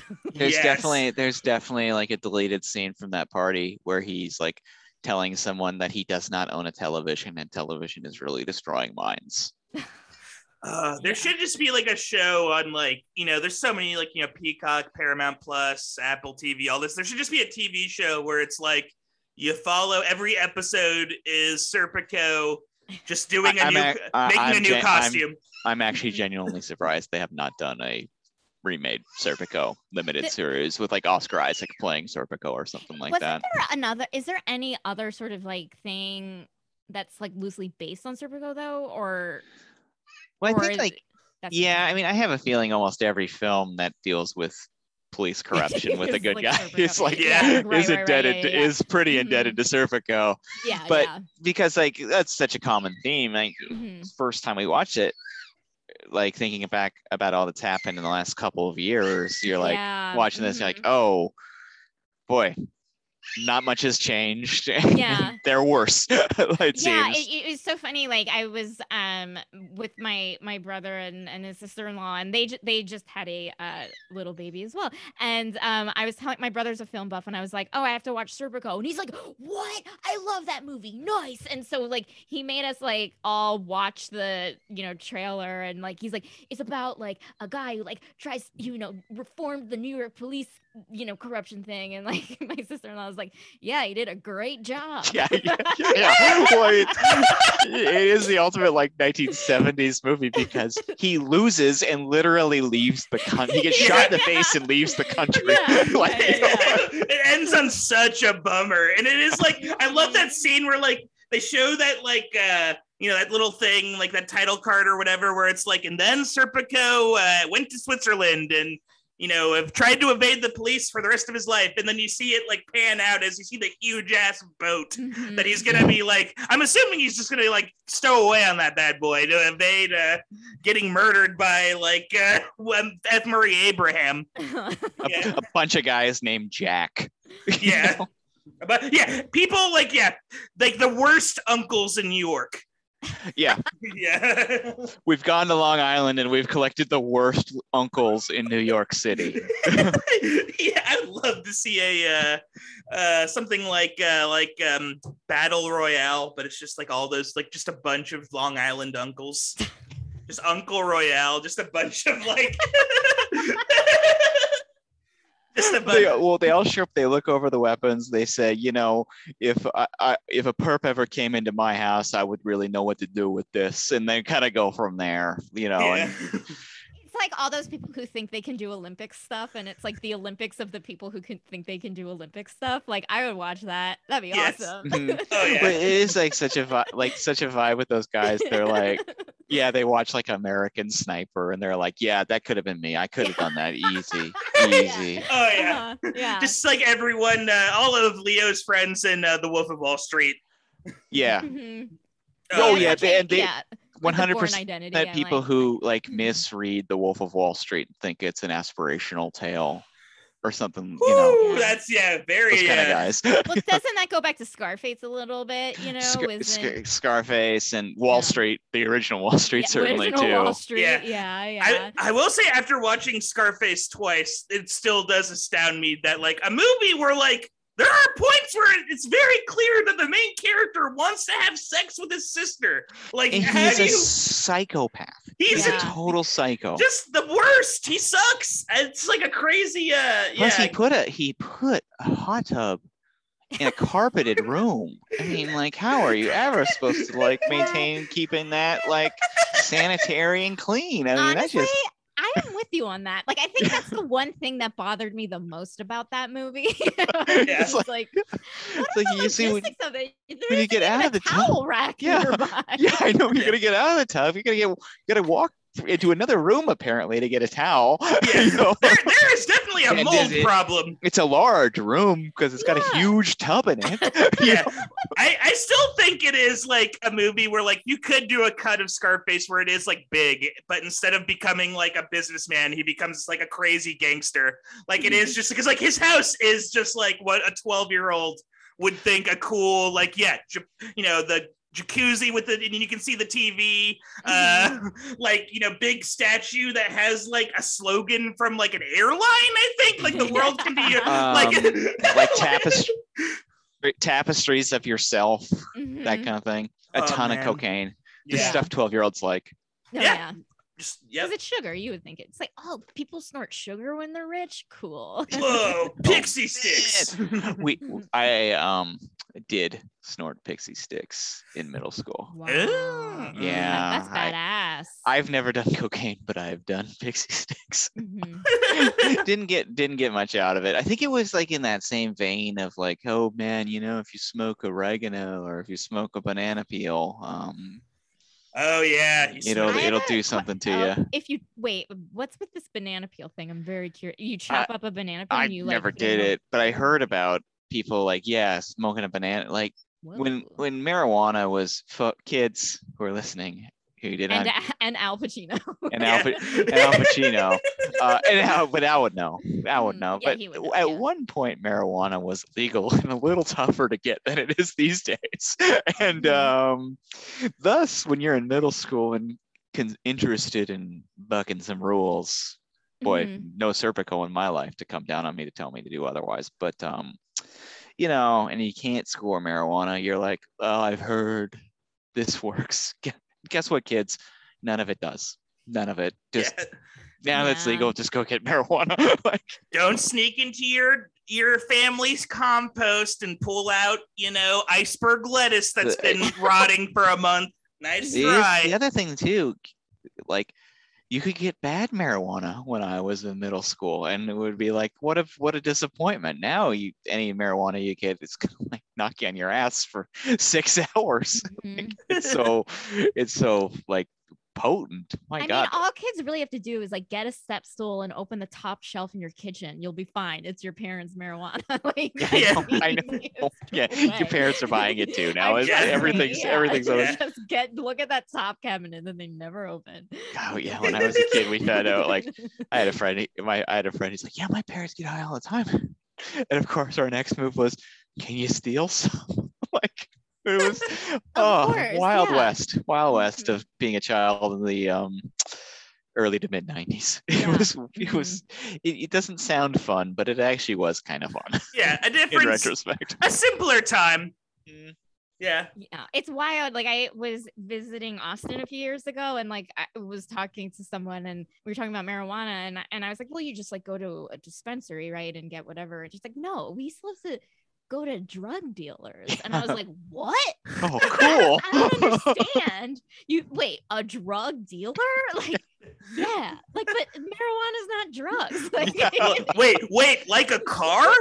yeah, I don't understand. You just like, there's a person that you know. You don't how do you how do you find them? yeah. like are they on social media like do you Yeah. can you google maps them like what the fuck I, I did have a talk with a friend couple years ago. We were kind of like laughing about it. It's like when you've become like mid to late 30s and you kind of set your it's like, what if you wanted to get like acid? Where would you even start? And when you're 38 years old and you're like, Mhm. I don't know anyone who does this. Everyone's kind of a parent and kind of just doing their own thing. But like, what if you wanted to like get a like a drug? And you're like, where do where do I find drugs? It's Mhm. mysterious to one. Then that's probably why you're not cool anymore. Is you can't even figure out how to get there.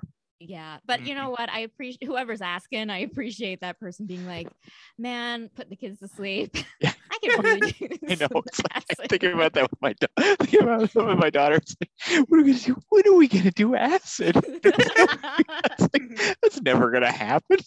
Yeah. Well, it's like how it's like how uh, you know you know some people's like grandparents used to put like a little bit of you know rub some whiskey on the gums. oh yeah yeah Yeah, just rub a little, Mhm. wi- little rub a little acid on those Give gums. her a little bit. yeah Hey, you know, it, the family that trips together stays together. So Yeah. our Mm. our three and a half month old this girl. Mhm. Yeah. Oh, jeez, we go to jail. Serpico's arresting us on the spot for something like that.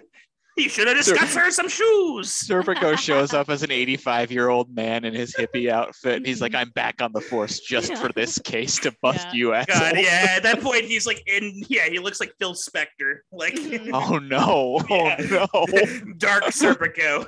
Dark, the dark, the darkest Serpico timeline. Oh, Oh, no! God, oh no. Back to Phil Spector. Oh Oof, boy. oof, Did you guys watch that movie where Yeah. he- does that how I've never I haven't watched it. Is it uh It's a tr- it's strange. yeah, it's a it's an odd one. That's Yeah. right.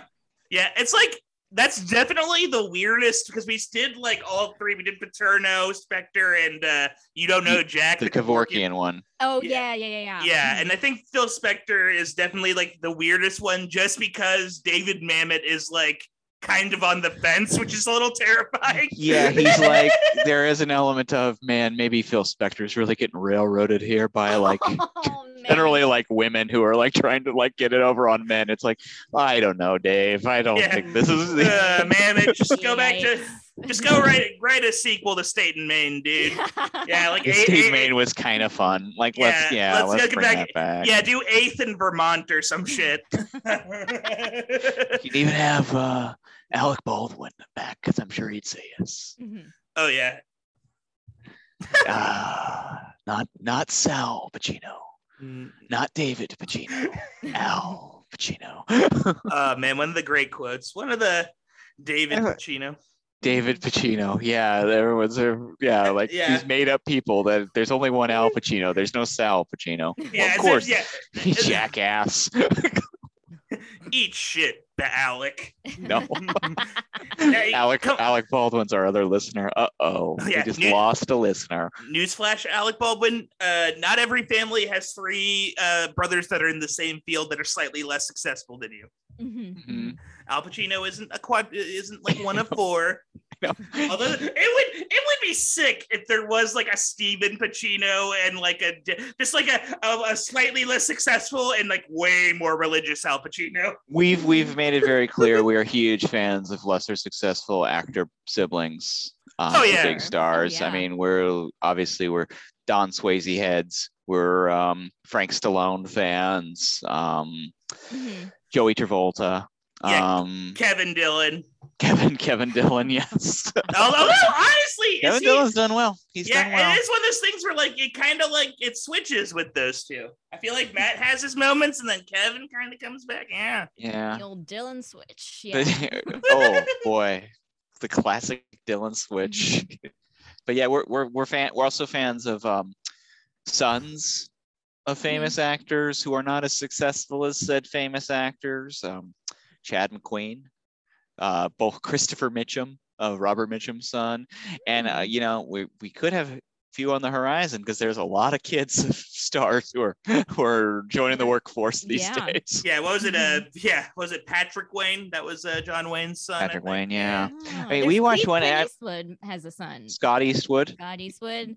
Oh, Yeah. God. Scott Eastwood is like the one where I'm like, ah, come on, we don't. This guy, this guy's a little. This so although like, is has there been like a definitive? Am I wrong? Is there like some sort of definitive Scott Eastwood performance I'm missing? Was he in the which?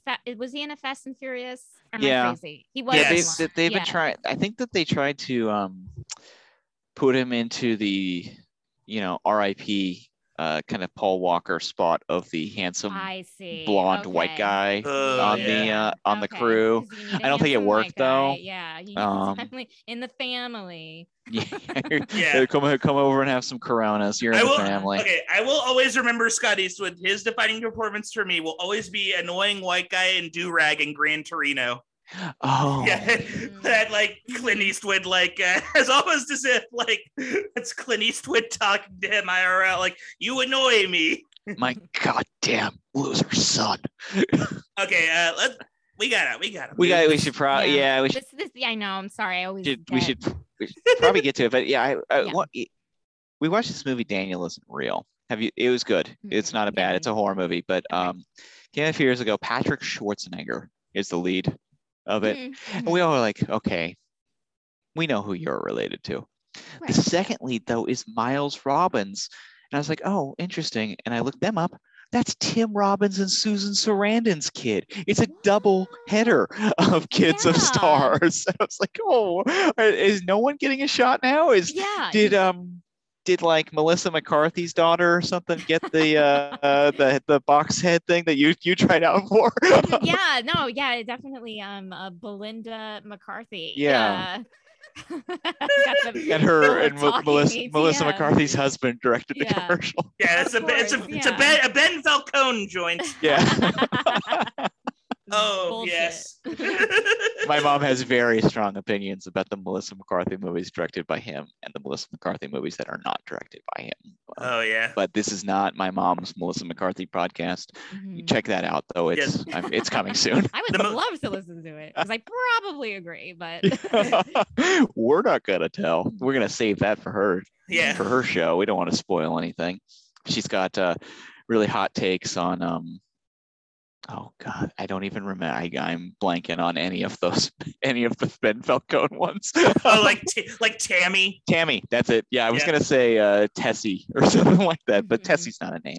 No, like, yeah, Um, it's like it's like Tammy and uh oh man, uh the identity thief, I think is no, the identity thief is Seth that Gordon. one's yeah, that one's pretty good. Yeah. Hmm. It, yeah, it's interesting how those work, but I'm happy that, you know, they're making weirdo movies together on studio money. God bless them. Yeah, just More fun eccentrics. Studios stop giving them notes, and then mwah, Yeah, be great. That's my opinion. Let Melissa and Ben be Melissa and Ben. Do it. Yeah. Okay. Okay, well, we should- horse. Yeah. We should get to uh getting to rating these suckers. Okay. Um, yes. first up, though, of course, the John Cazale Supporting Player of the Week award. As usual, there are many, many, many options that could be on the table. Patrick, I'm going to send it to you. Who would you like to give it to this week? You know what? I was thinking about this. It's uh it's tough because at first I was like, I kind of want to give it to Christopher Plummer because I'm not sure if I've given it to him yet for that performance. But I was thinking more, and one thing I really that really stood out to me was uh the performance of weirdly enough uh, of uh, uh, the nurse that uh, Al Pacino with Serpico was married, to, um, almost married to, like the for the second, I guess, His, his girlfriend. second girlfriend. Yeah, Lori. Uh, and like she had like these really good. I think she had like some I mean, really both good. his se- his girlfriends are Leslie and Lori, so it's very easy to. Oh no, it's like, they're like the, the- keep it in mind. The character is not given the treatment they deserve. Like they should be richer characters. But I think like uh, Barbara uh, Eda-Young uh, did a really good job. Like you know that I uh, like Mhm. one moment I didn't recognize, uh, didn't notice until this viewing was like the king parable she sold, told about like Mhm. the witch poisoning the well and then like the king you know uh, was the one sane person and everyone was like the king's crazy and then the wing the witch sipped from the well like i don't know like she kind of like was able to be at the same level as al in those scenes and kind of like take uh take control from him at moments or like you know they're like or command my attention i guess so yeah i want to Mhm. give to barbara Eda-Young She is correct too in all of her decision making in the film. Like when Oh, he just a hundred becomes too much to Oh, deal yeah. with in that Mhm. underground apartment, like walk away, Barbara. Yeah, when you're uh when here, just uh if you have a significant if you have a spouse and they're like on their fifth pet, like yeah, once they get like a, a like yeah, you can leave, you can leave. If they have like, you know, a dog, a bird, a mouse, maybe like two iguanas, like you yeah, you, you can get out of there. You get out of there. Mhm. He never Uh, asked her how her day was, you know? No. That is a hundred percent true. And it's also kind of like a bummer too. That like, yeah, Barbara Eda-Young isn't in a lot of stuff. She doesn't even have a Wikipedia page, which kind of Yeah, she does not. Yeah. But she has her her and Tony Roberts over. He just bitches in a full monologue all night long about everything that's going on with him. Yeah. And and it's like she is a nurse. You're not gonna ask her what her like. She's like helping to like save lives and take care of people. this is Yeah. like this is Fun City, New York. So this is like stabbings and all sorts of crazy shit. Is probably exactly. She's there's a movie in her hospital, probably. Exactly. Yeah. Yeah. yeah, yeah. Hey, she's probably at the titular hospital. George C. Scott, the titular hospital. Yes. Yeah. Mm-hmm. Oh man, that movie. I have thoughts about that movie. I, I It's just- the it's the weakest of the um. You, what Chayefsky did network. yeah. What was the other one? He, Oh, There's another one. I was gonna say, is it called Scrubs? No, it's, that's not. I would love Scrubs. Yeah. I would love Paddy Chayefsky's Scrubs. Just a Paddy very Chayefsky's- a, a bitter JD. It's just- Stop mugging, Zach. Stop. yeah. We don't need to hear your inner dialogue. Um. Yeah. No, I guess it was um Oh, Altered Yeah. States. Altered States and also Marty. Oh yeah. Oh, Marty's a good one. I'm a yeah, I'm a Marty fan. Uh, Marty Scorsese. Oh, Um, rude, rude uh, to Marty. Rude to Ernie Borgnine's Marty. Uh. Becky, who do you have for your John Cazale this week? Um, well, I was gonna say Russell Crowe. I'm Oh. assuming you guys d- gave him. Did you give him that award? I don't think he's. I don't actually think he's received one. Yeah, he has not. Weirdly enough. Okay, I I will award it to him. Russell, great job. His performance has been, I would say, controversial. Actually, Mhm. over the course, you've you've been the first uh, person to come on, and I, I agree with you actually, who's been pretty like full force that he did a great job in it. Yeah. So a lot of other we had a couple other people who are not as not as fond of his Oh. performance. I'll be real too. Like it, it uh it's grown on me. It is like a performance for the first time I watched it. I think it was just like uh it's so tough to see this like Russell Crowe. Like it's so hard. I had this image in my head of Russell Crowe at that time. Like I definitely like associate him with like LA Confidential. hmm And like it's his face is still very like soft and like uh it's like hard for me, but like this time around, I think he did a very good job of like I don't know, and be like he uh, was able to portray uh, a character that uh, you know is seemingly out of his depth to play, and he did it with aplomb. Yeah, Well, um, you know, I know a lot of Academy Academy fans are on the edge of their seat because I have given it to Bruce McGill two times in a row. Will it be? Will he complete the hat trick Ooh, today? the triple crown. The triple crown of whatever the fuck this is. Um, uh, he though, I have not given it to Christopher Plummer, Mhm. and He I need it. to this time around. and He it Mm. kind of the epitome of what you're looking for in a great supporting actor role Mhm. in a movie. He brings everything he needs to do it. He's got gravity. It's he's got cool, memorable scenes. I Mhm. mean, we're basing McGill off of two scenes that he's really, really good in. The first one where they introduce him, where you know he laughs about, oh, he's yeah, they're gonna sue him. Mhm. which- It's quite good. But then also, of course, the wipe that smirk off your face Oh, scene, which is chilling. It's so good. Yeah. Uh, but Christopher Plummer is so good. Uh, you know, total legend, great and everything. You know, I gotta give it, gotta give it to him. Sorry, Bruce.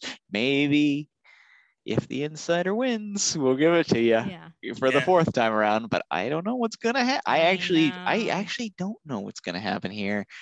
Um, coming into this, I thought we had a pretty clear winner based on the movie, the times we've watched these before, but um, interesting screenings this time around. So, Patrick, I'm going to send it your way first. Um, Mm. You know, both really good films. This might be the this might be one of the strongest brackets we've ever done. Uh, just in terms of just like uh, the acting is great, the the films are enjoyable. The Uh, Scent of a Woman is the worst movie out of, I think, out of Yeah. the 12. You know, that's, pre- and that's the one he ended up winning for. It's a pretty good set of movies. yeah, it's a good, it's a tough, yeah, it's a tough bracket. Uh, but uh, and these are like yeah, the creme de la creme at this point. Uh, No Insider, Iron Ladies here. yeah, no Iron Ladies. Oh boy. Uh, yeah, the, Thank God. thank Yeah. God, yeah. Uh, Bomb God. them, bomb them all. Ooh, doggy. Uh, having like PTSD. I'm having. That's so funny. The idea of having PTSD from watching a movie. But uh, it's very dumb. all Uh, of a but- sudden, like uh, Jim Broadbent shows up in your dreams with the turban on. yeah, he's like doing his weird Charlie Chaplin routine or whatever the fuck he did. Oh God, what a silly movie. But um, I will say like uh, look, Insider is incredible because it is like I think it is like the most subdued Pacino performance. It is kind of like the um. You haven't had a. There's no performance like that in his oeuvre. I truly think that. I don't think he does anything where, and he turns off so much of his usual like flair, and it's a testament to his acting that he's still like eminently watchable despite not using all the tricks in his trick bag. Uh, but then you know you have Serpico, which is I think honestly it's like um, it's his movie. It's like entirely his film. He's the star of it. He's in pretty much every scene, and he gets to do everything. Uh, Mhm. It's like iconic, um, Yeah. and it's a testament to his skills as an actor. That like all the trick, you know, I was talking, I was kind of giving him guff for all those tricks in his bag, but the tricks in his bag are why I want to come and watch Serpico. Like, Mhm. I like I said, like we would all have at one point or another have said, like, oh, we want to just follow this actor. Like, yeah, just following Fra- uh, Al Pacino in character as Frank Serpico would have been like a hoot. Um, enough beating around the bush. I'm going to give it to Serpico. Doing it, giving it to Serpy. One vote for Serpico. Well, I think, you know, when we first started the show, Becky, you brought up a great point. The Insider is Russell Crowe's movie. And that, I think, does mean a lot in this final vote. Like, I think Al is so good in The Insider. He, and he, you know, when he turns it on, when he does do his yelling stuff, I love his little monologue. Is it the truth? Is it right? Are we going to air it?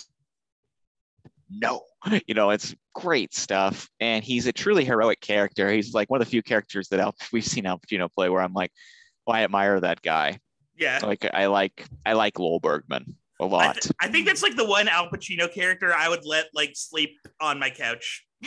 Like I think I would be afraid Yeah. of every them oh, including yeah. them including Al Pacino in characters like Al Pacino and Jack. oh and Jill. oh absolutely couch sleep Abs- for this how could you not i Come mean the way he comes on to jill and jack and jill yeah the, yeah Get- dangerous man Get, get out of here, Al.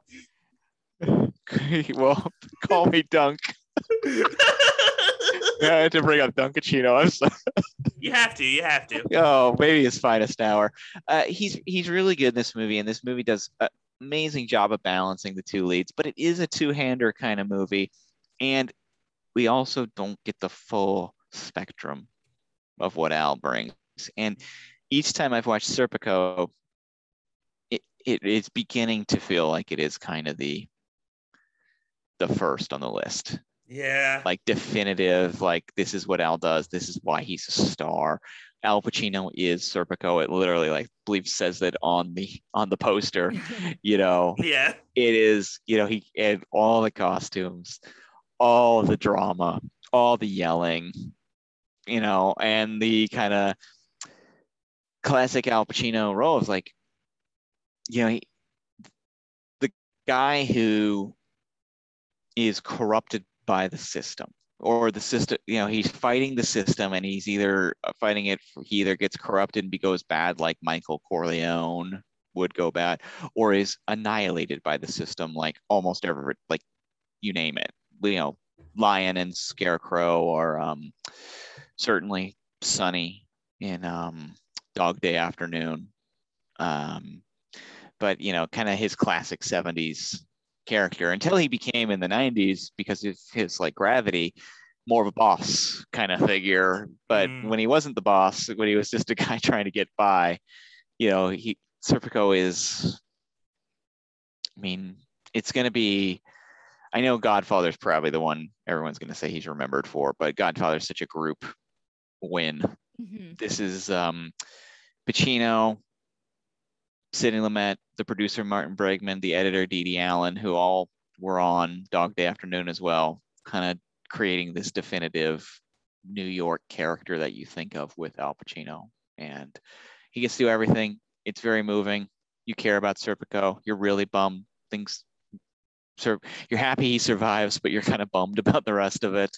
So I'm going with uh, Serpico as well. But Insider is really, really great. And if you have not watched it, audience, uh, check it out. It's really good. Becky, Yes. So, okay, just to clarify, we are choosing the best Al Pacino performance. yes. Yes. Okay. Yes, sorry, I should have clarified. No, but I just wanted to double check because I Mhm. think like you guys, I'm along, I'm in the same boat. While I think the insider was something that I as a as a viewer found more intriguing, I feel like the better performance was Serpico because that was just a tour de force, brilliant, you it was just like guys dare i say adam driver level commitment Yeah. Ooh. it Al, really, Al- it Al really is listening to that right yeah. now. He's like, I got compared to Adam Driver. Oh, Ooh. ooh, my shoes. yeah, I, I think this is um well, obviously Serpico wins three nothing again. I don't think Serpico has lost a vote yet. How can it? I mean, it really Um, is an American you know. tale. Yeah. Yeah, yes, it is. Move over, Fievel. yeah, you don't a- know what the fuck you're talking about. Yeah. There's a new mouse and it's on Serpico's shoulder. nice, Yeah. nice. It isn't. this- it isn't. Uh, Nest Mouse is not part of the Ashkenazi uh, Eastern European Jewish folklore tradition. Uh, but this kind of sets it up, and this may have been preordained from the start. Dog Day Afternoon versus Serpico. Um, Wow. yeah. yeah. this is uh, this is a big. I don't I don't know where I stand. We're all gonna get a vote, but I don't know where I stand in it. Um, I, we've made it pretty clear. Dog Day Afternoon is one of my favorite movies of all time, but um, boy, he's strong in Serpico, and this is Mhm. performance based, as we've just made just made Mhm. clear again. Yeah. But uh, yeah. but yeah, Sidney Lumet, Sidney Lumet, Al Pacino, Al Pacino, Dog Day Afternoon, Serpico. Yeah. No Florence Foster Jenkins here. No underdog. Two two dogs. Just two Yeah. dogs. Two dogs, two normal dogs. two normal dogs. Yeah, Two overdogs. you oh know. man, hey, good luck with that one, guys. Yeah. But uh, that was uh, the Insider versus Serpico. We know what the final is now, of course, an Academy Academy tradition. It's going to probably take us a few weeks, and we got a bunch more movies to watch that have nothing to do with this tournament mm-hmm. that we're going to talk about before then. But you know, we're, we're going to enjoy it too. I mean, heck, Bobby Deerfield's on the horizon, so Oh yeah. We're wa- and trust me, yeah, we're watching Bobby Deerfield. We're watching And Justice for All. We'll I had to take the I had to take the eBay for author author. So you know, we're we're gonna be we're, we're doing it, folks. we're making it work. Yeah, we're making it work. Well, we're we're we're freaks for Al. We're just freaks for Al. We gotta we gotta dig deeper. We, we're dying to see 88 minutes. This was enough right now to put me over the top to see I 88 kind of. I honestly want to watch it again. well, if we do, we'll have you back just for an 88 minutes, pure 88 minutes discussion.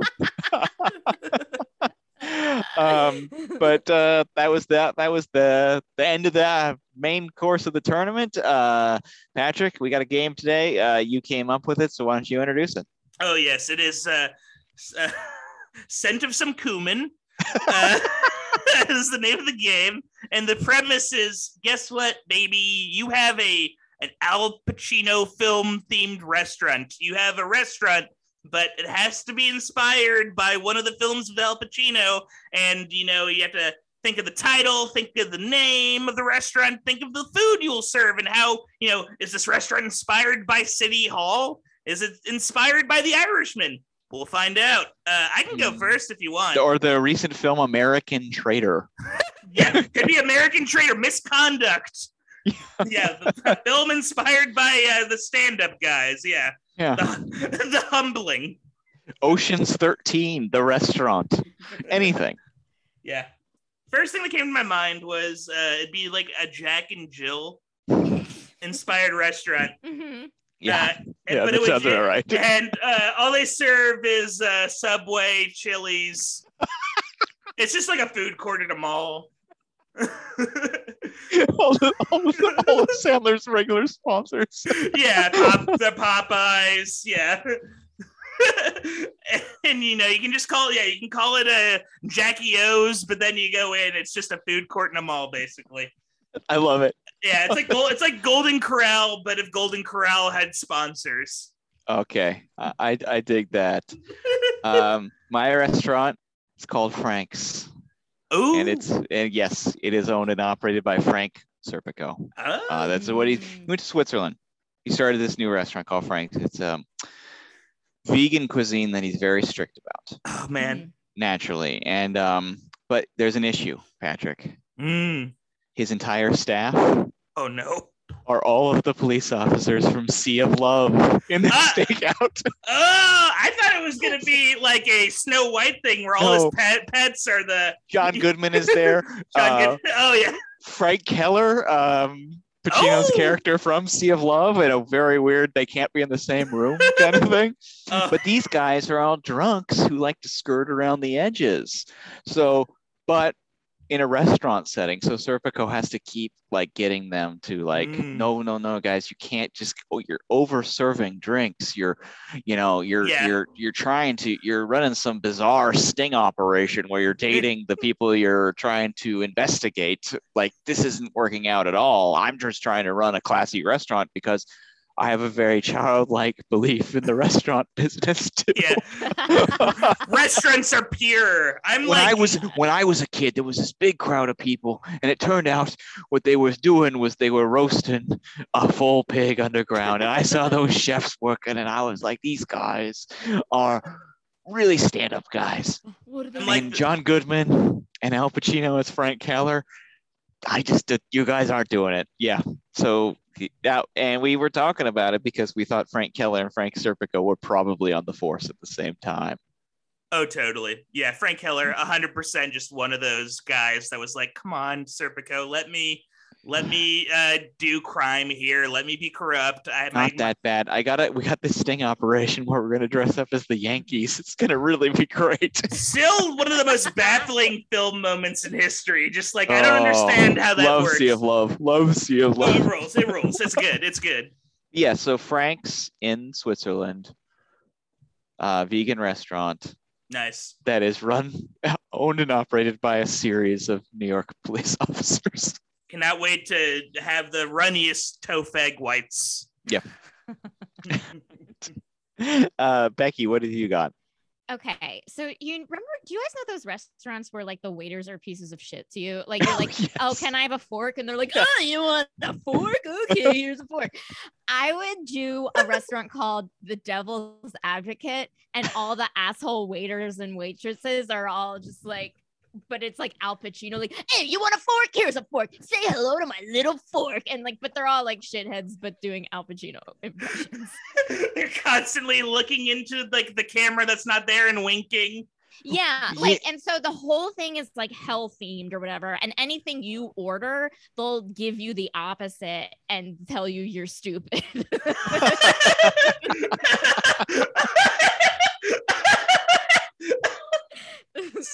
so if it's like, oh, you order macaroni and cheese, you'll get like pudding and be like, there's your mac and cheese, and then that's my restaurant. Eighteen dollars. It would be uh, because that that one of the one of those restaurants is Dick's Last Resort. Is the That's it. Yeah. so like Al's Last Resort. Oh my god. That's- yeah, that's my restaurant. Yeah, a bunch of guys from Long Island who are dressed as Al Pacino characters just giving you shit Yeah. Just being really shitty Yeah, and doing Al Pacino like puns of like it's like just when I thought I was out, I they pulled me back in and no, you can't have second serve or Yeah, something. like, Yeah. oh, you want some Serpa Pico de Gallo? I don't think so. ketchup. Plate of ketchup. Oh, I love it. Though I would go there. Or I would definitely you. eat. I would definitely eat there. I think. Uh, oh, what kind of um food do they serve? Oh, it's kind of like Cheesecake Factory style. Oh, yeah. Where it just has everything, but like you're not gonna get what you order, so it's like the menu is Yeah. meaningless. That So I'll take, be- I'll take I'll take sloppy joes. Oh, this is a quesadilla. You know? yeah, yeah, Yeah. or you'll get like a napkin. oh, you want a sloppy joe? Here's a pile of napkins. What, Here's what's the what's this? It's the fucking bill. Uh, I just love the idea of being berated by a guy that's poorly dressed like uh, Donnie Brasco, handing me uh, whatever the opposite of garlic bread is. yeah, I'm assuming just like uh, loose cream. yeah, yeah. There's a, four ice cubes. and a melon. Mhm. Oh, well, these sound like uh, winning restaurants that the health department is certainly not going to have to look into all of them. Mhm. Not at all. Yeah. Not at all. Wow. Okay. What a that was a that was a really fun one. It was a cor- it was this was a corker, folks. Yeah. Oh, another another another gem. I, we love we love having you on for like the closer of the Oh season. God. It's, Uh, it's always the so best. much I love being here, you guys. This was so much fun. thank you so much again. Um, is there um anything you'd like to plug? on your end? yeah. Um, I have a podcast called Too Stupid to Live. It's a podcast where um, me and a guest review romance novels, five dollars and under. If you guys want to be said guests, you would have to read a romance novel. You're always welcome. So yeah, That's a good. stupid to live. That's a good prem. I love that. I love. It's so uh, good. I love uh just like you know I'm trying to think of like the dumbest uh book I've ever because I've definitely read books that are dumber than even the dumbest of romance novels I imagine Mhm. and I think the dumbest book I've ever read was the uh liter- literary adaptation of the core. I read Oh, um, the novelization. I read the How novelization it? of I read the novelization not sexy. Uh-huh. Although it goes Yeah. very uh you get a nice chapter about uh uh the ma- the guy who dies from this pacemaker gets electrocuted. You get this like, "Oh, Tom loved his pacemaker." Mhm. I'm like, and then you're like, "Oh, I wonder where this is going to go." They they vacationed in Vienna once. Mhm. I think uh, dumbest book I ever read. Uh, I don't know. I, I I read Dennis Miller's The Rants. Oh, I'm sorry. I. I know. I know, I know. I was like, I was, no, I think I might have read it too. I might have leafed through it. That's why there I was like, there was a time right around when um Seinfeld put out the what was his book SeinLanguage. Yeah. yeah. mhm. Oh, So like that book. every comedian had to have a book that was Mhm. essentially their show Yeah. um, yeah. transcribed. Mhm. And uh, yeah, so I, I read Dennis Miller's. I read uh, I know I read Drew Carey's. Um, Mhm. I read Ellen DeGeneres. Yeah, that one was right around the same time. There's a there's a few others, but yeah, Oh, every couplehood, Paul Reiser's. What- Yes, you're right, know you're why I right, yeah. Yeah. it, 'cause I Um, read all of them. leading with my chin. Guess who wrote that?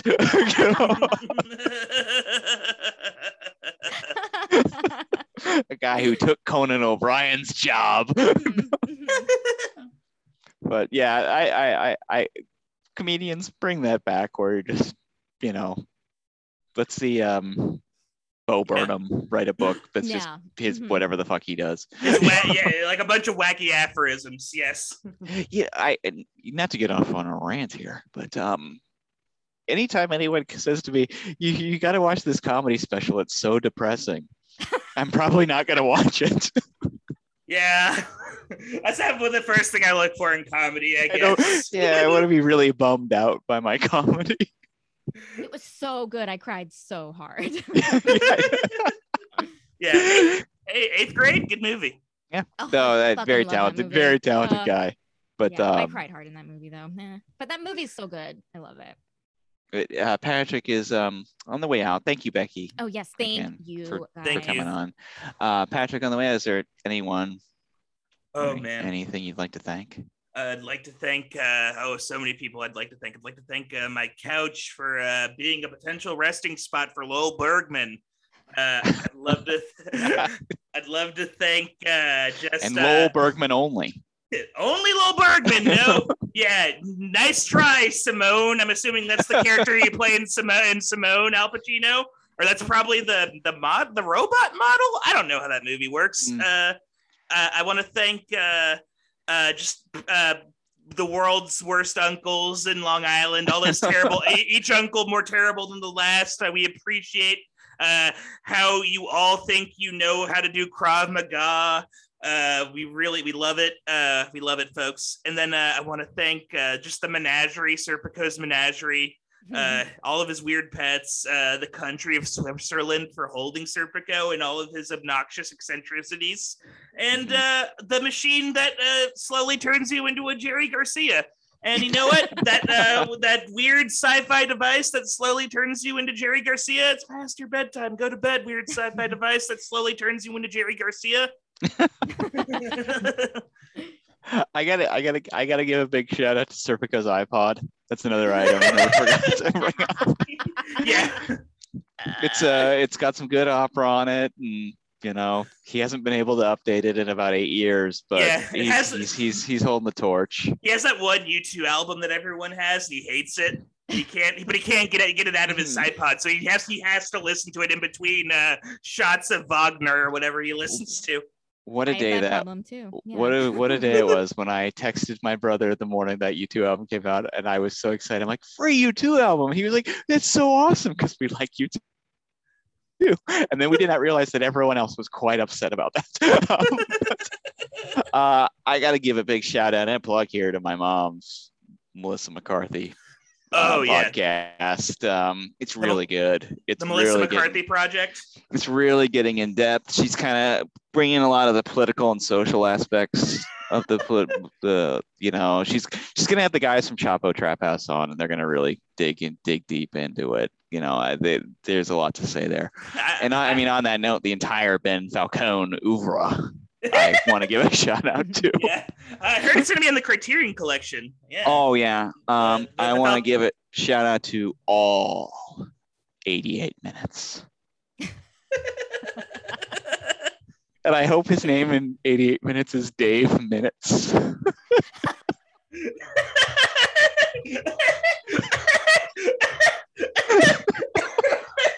Jesus.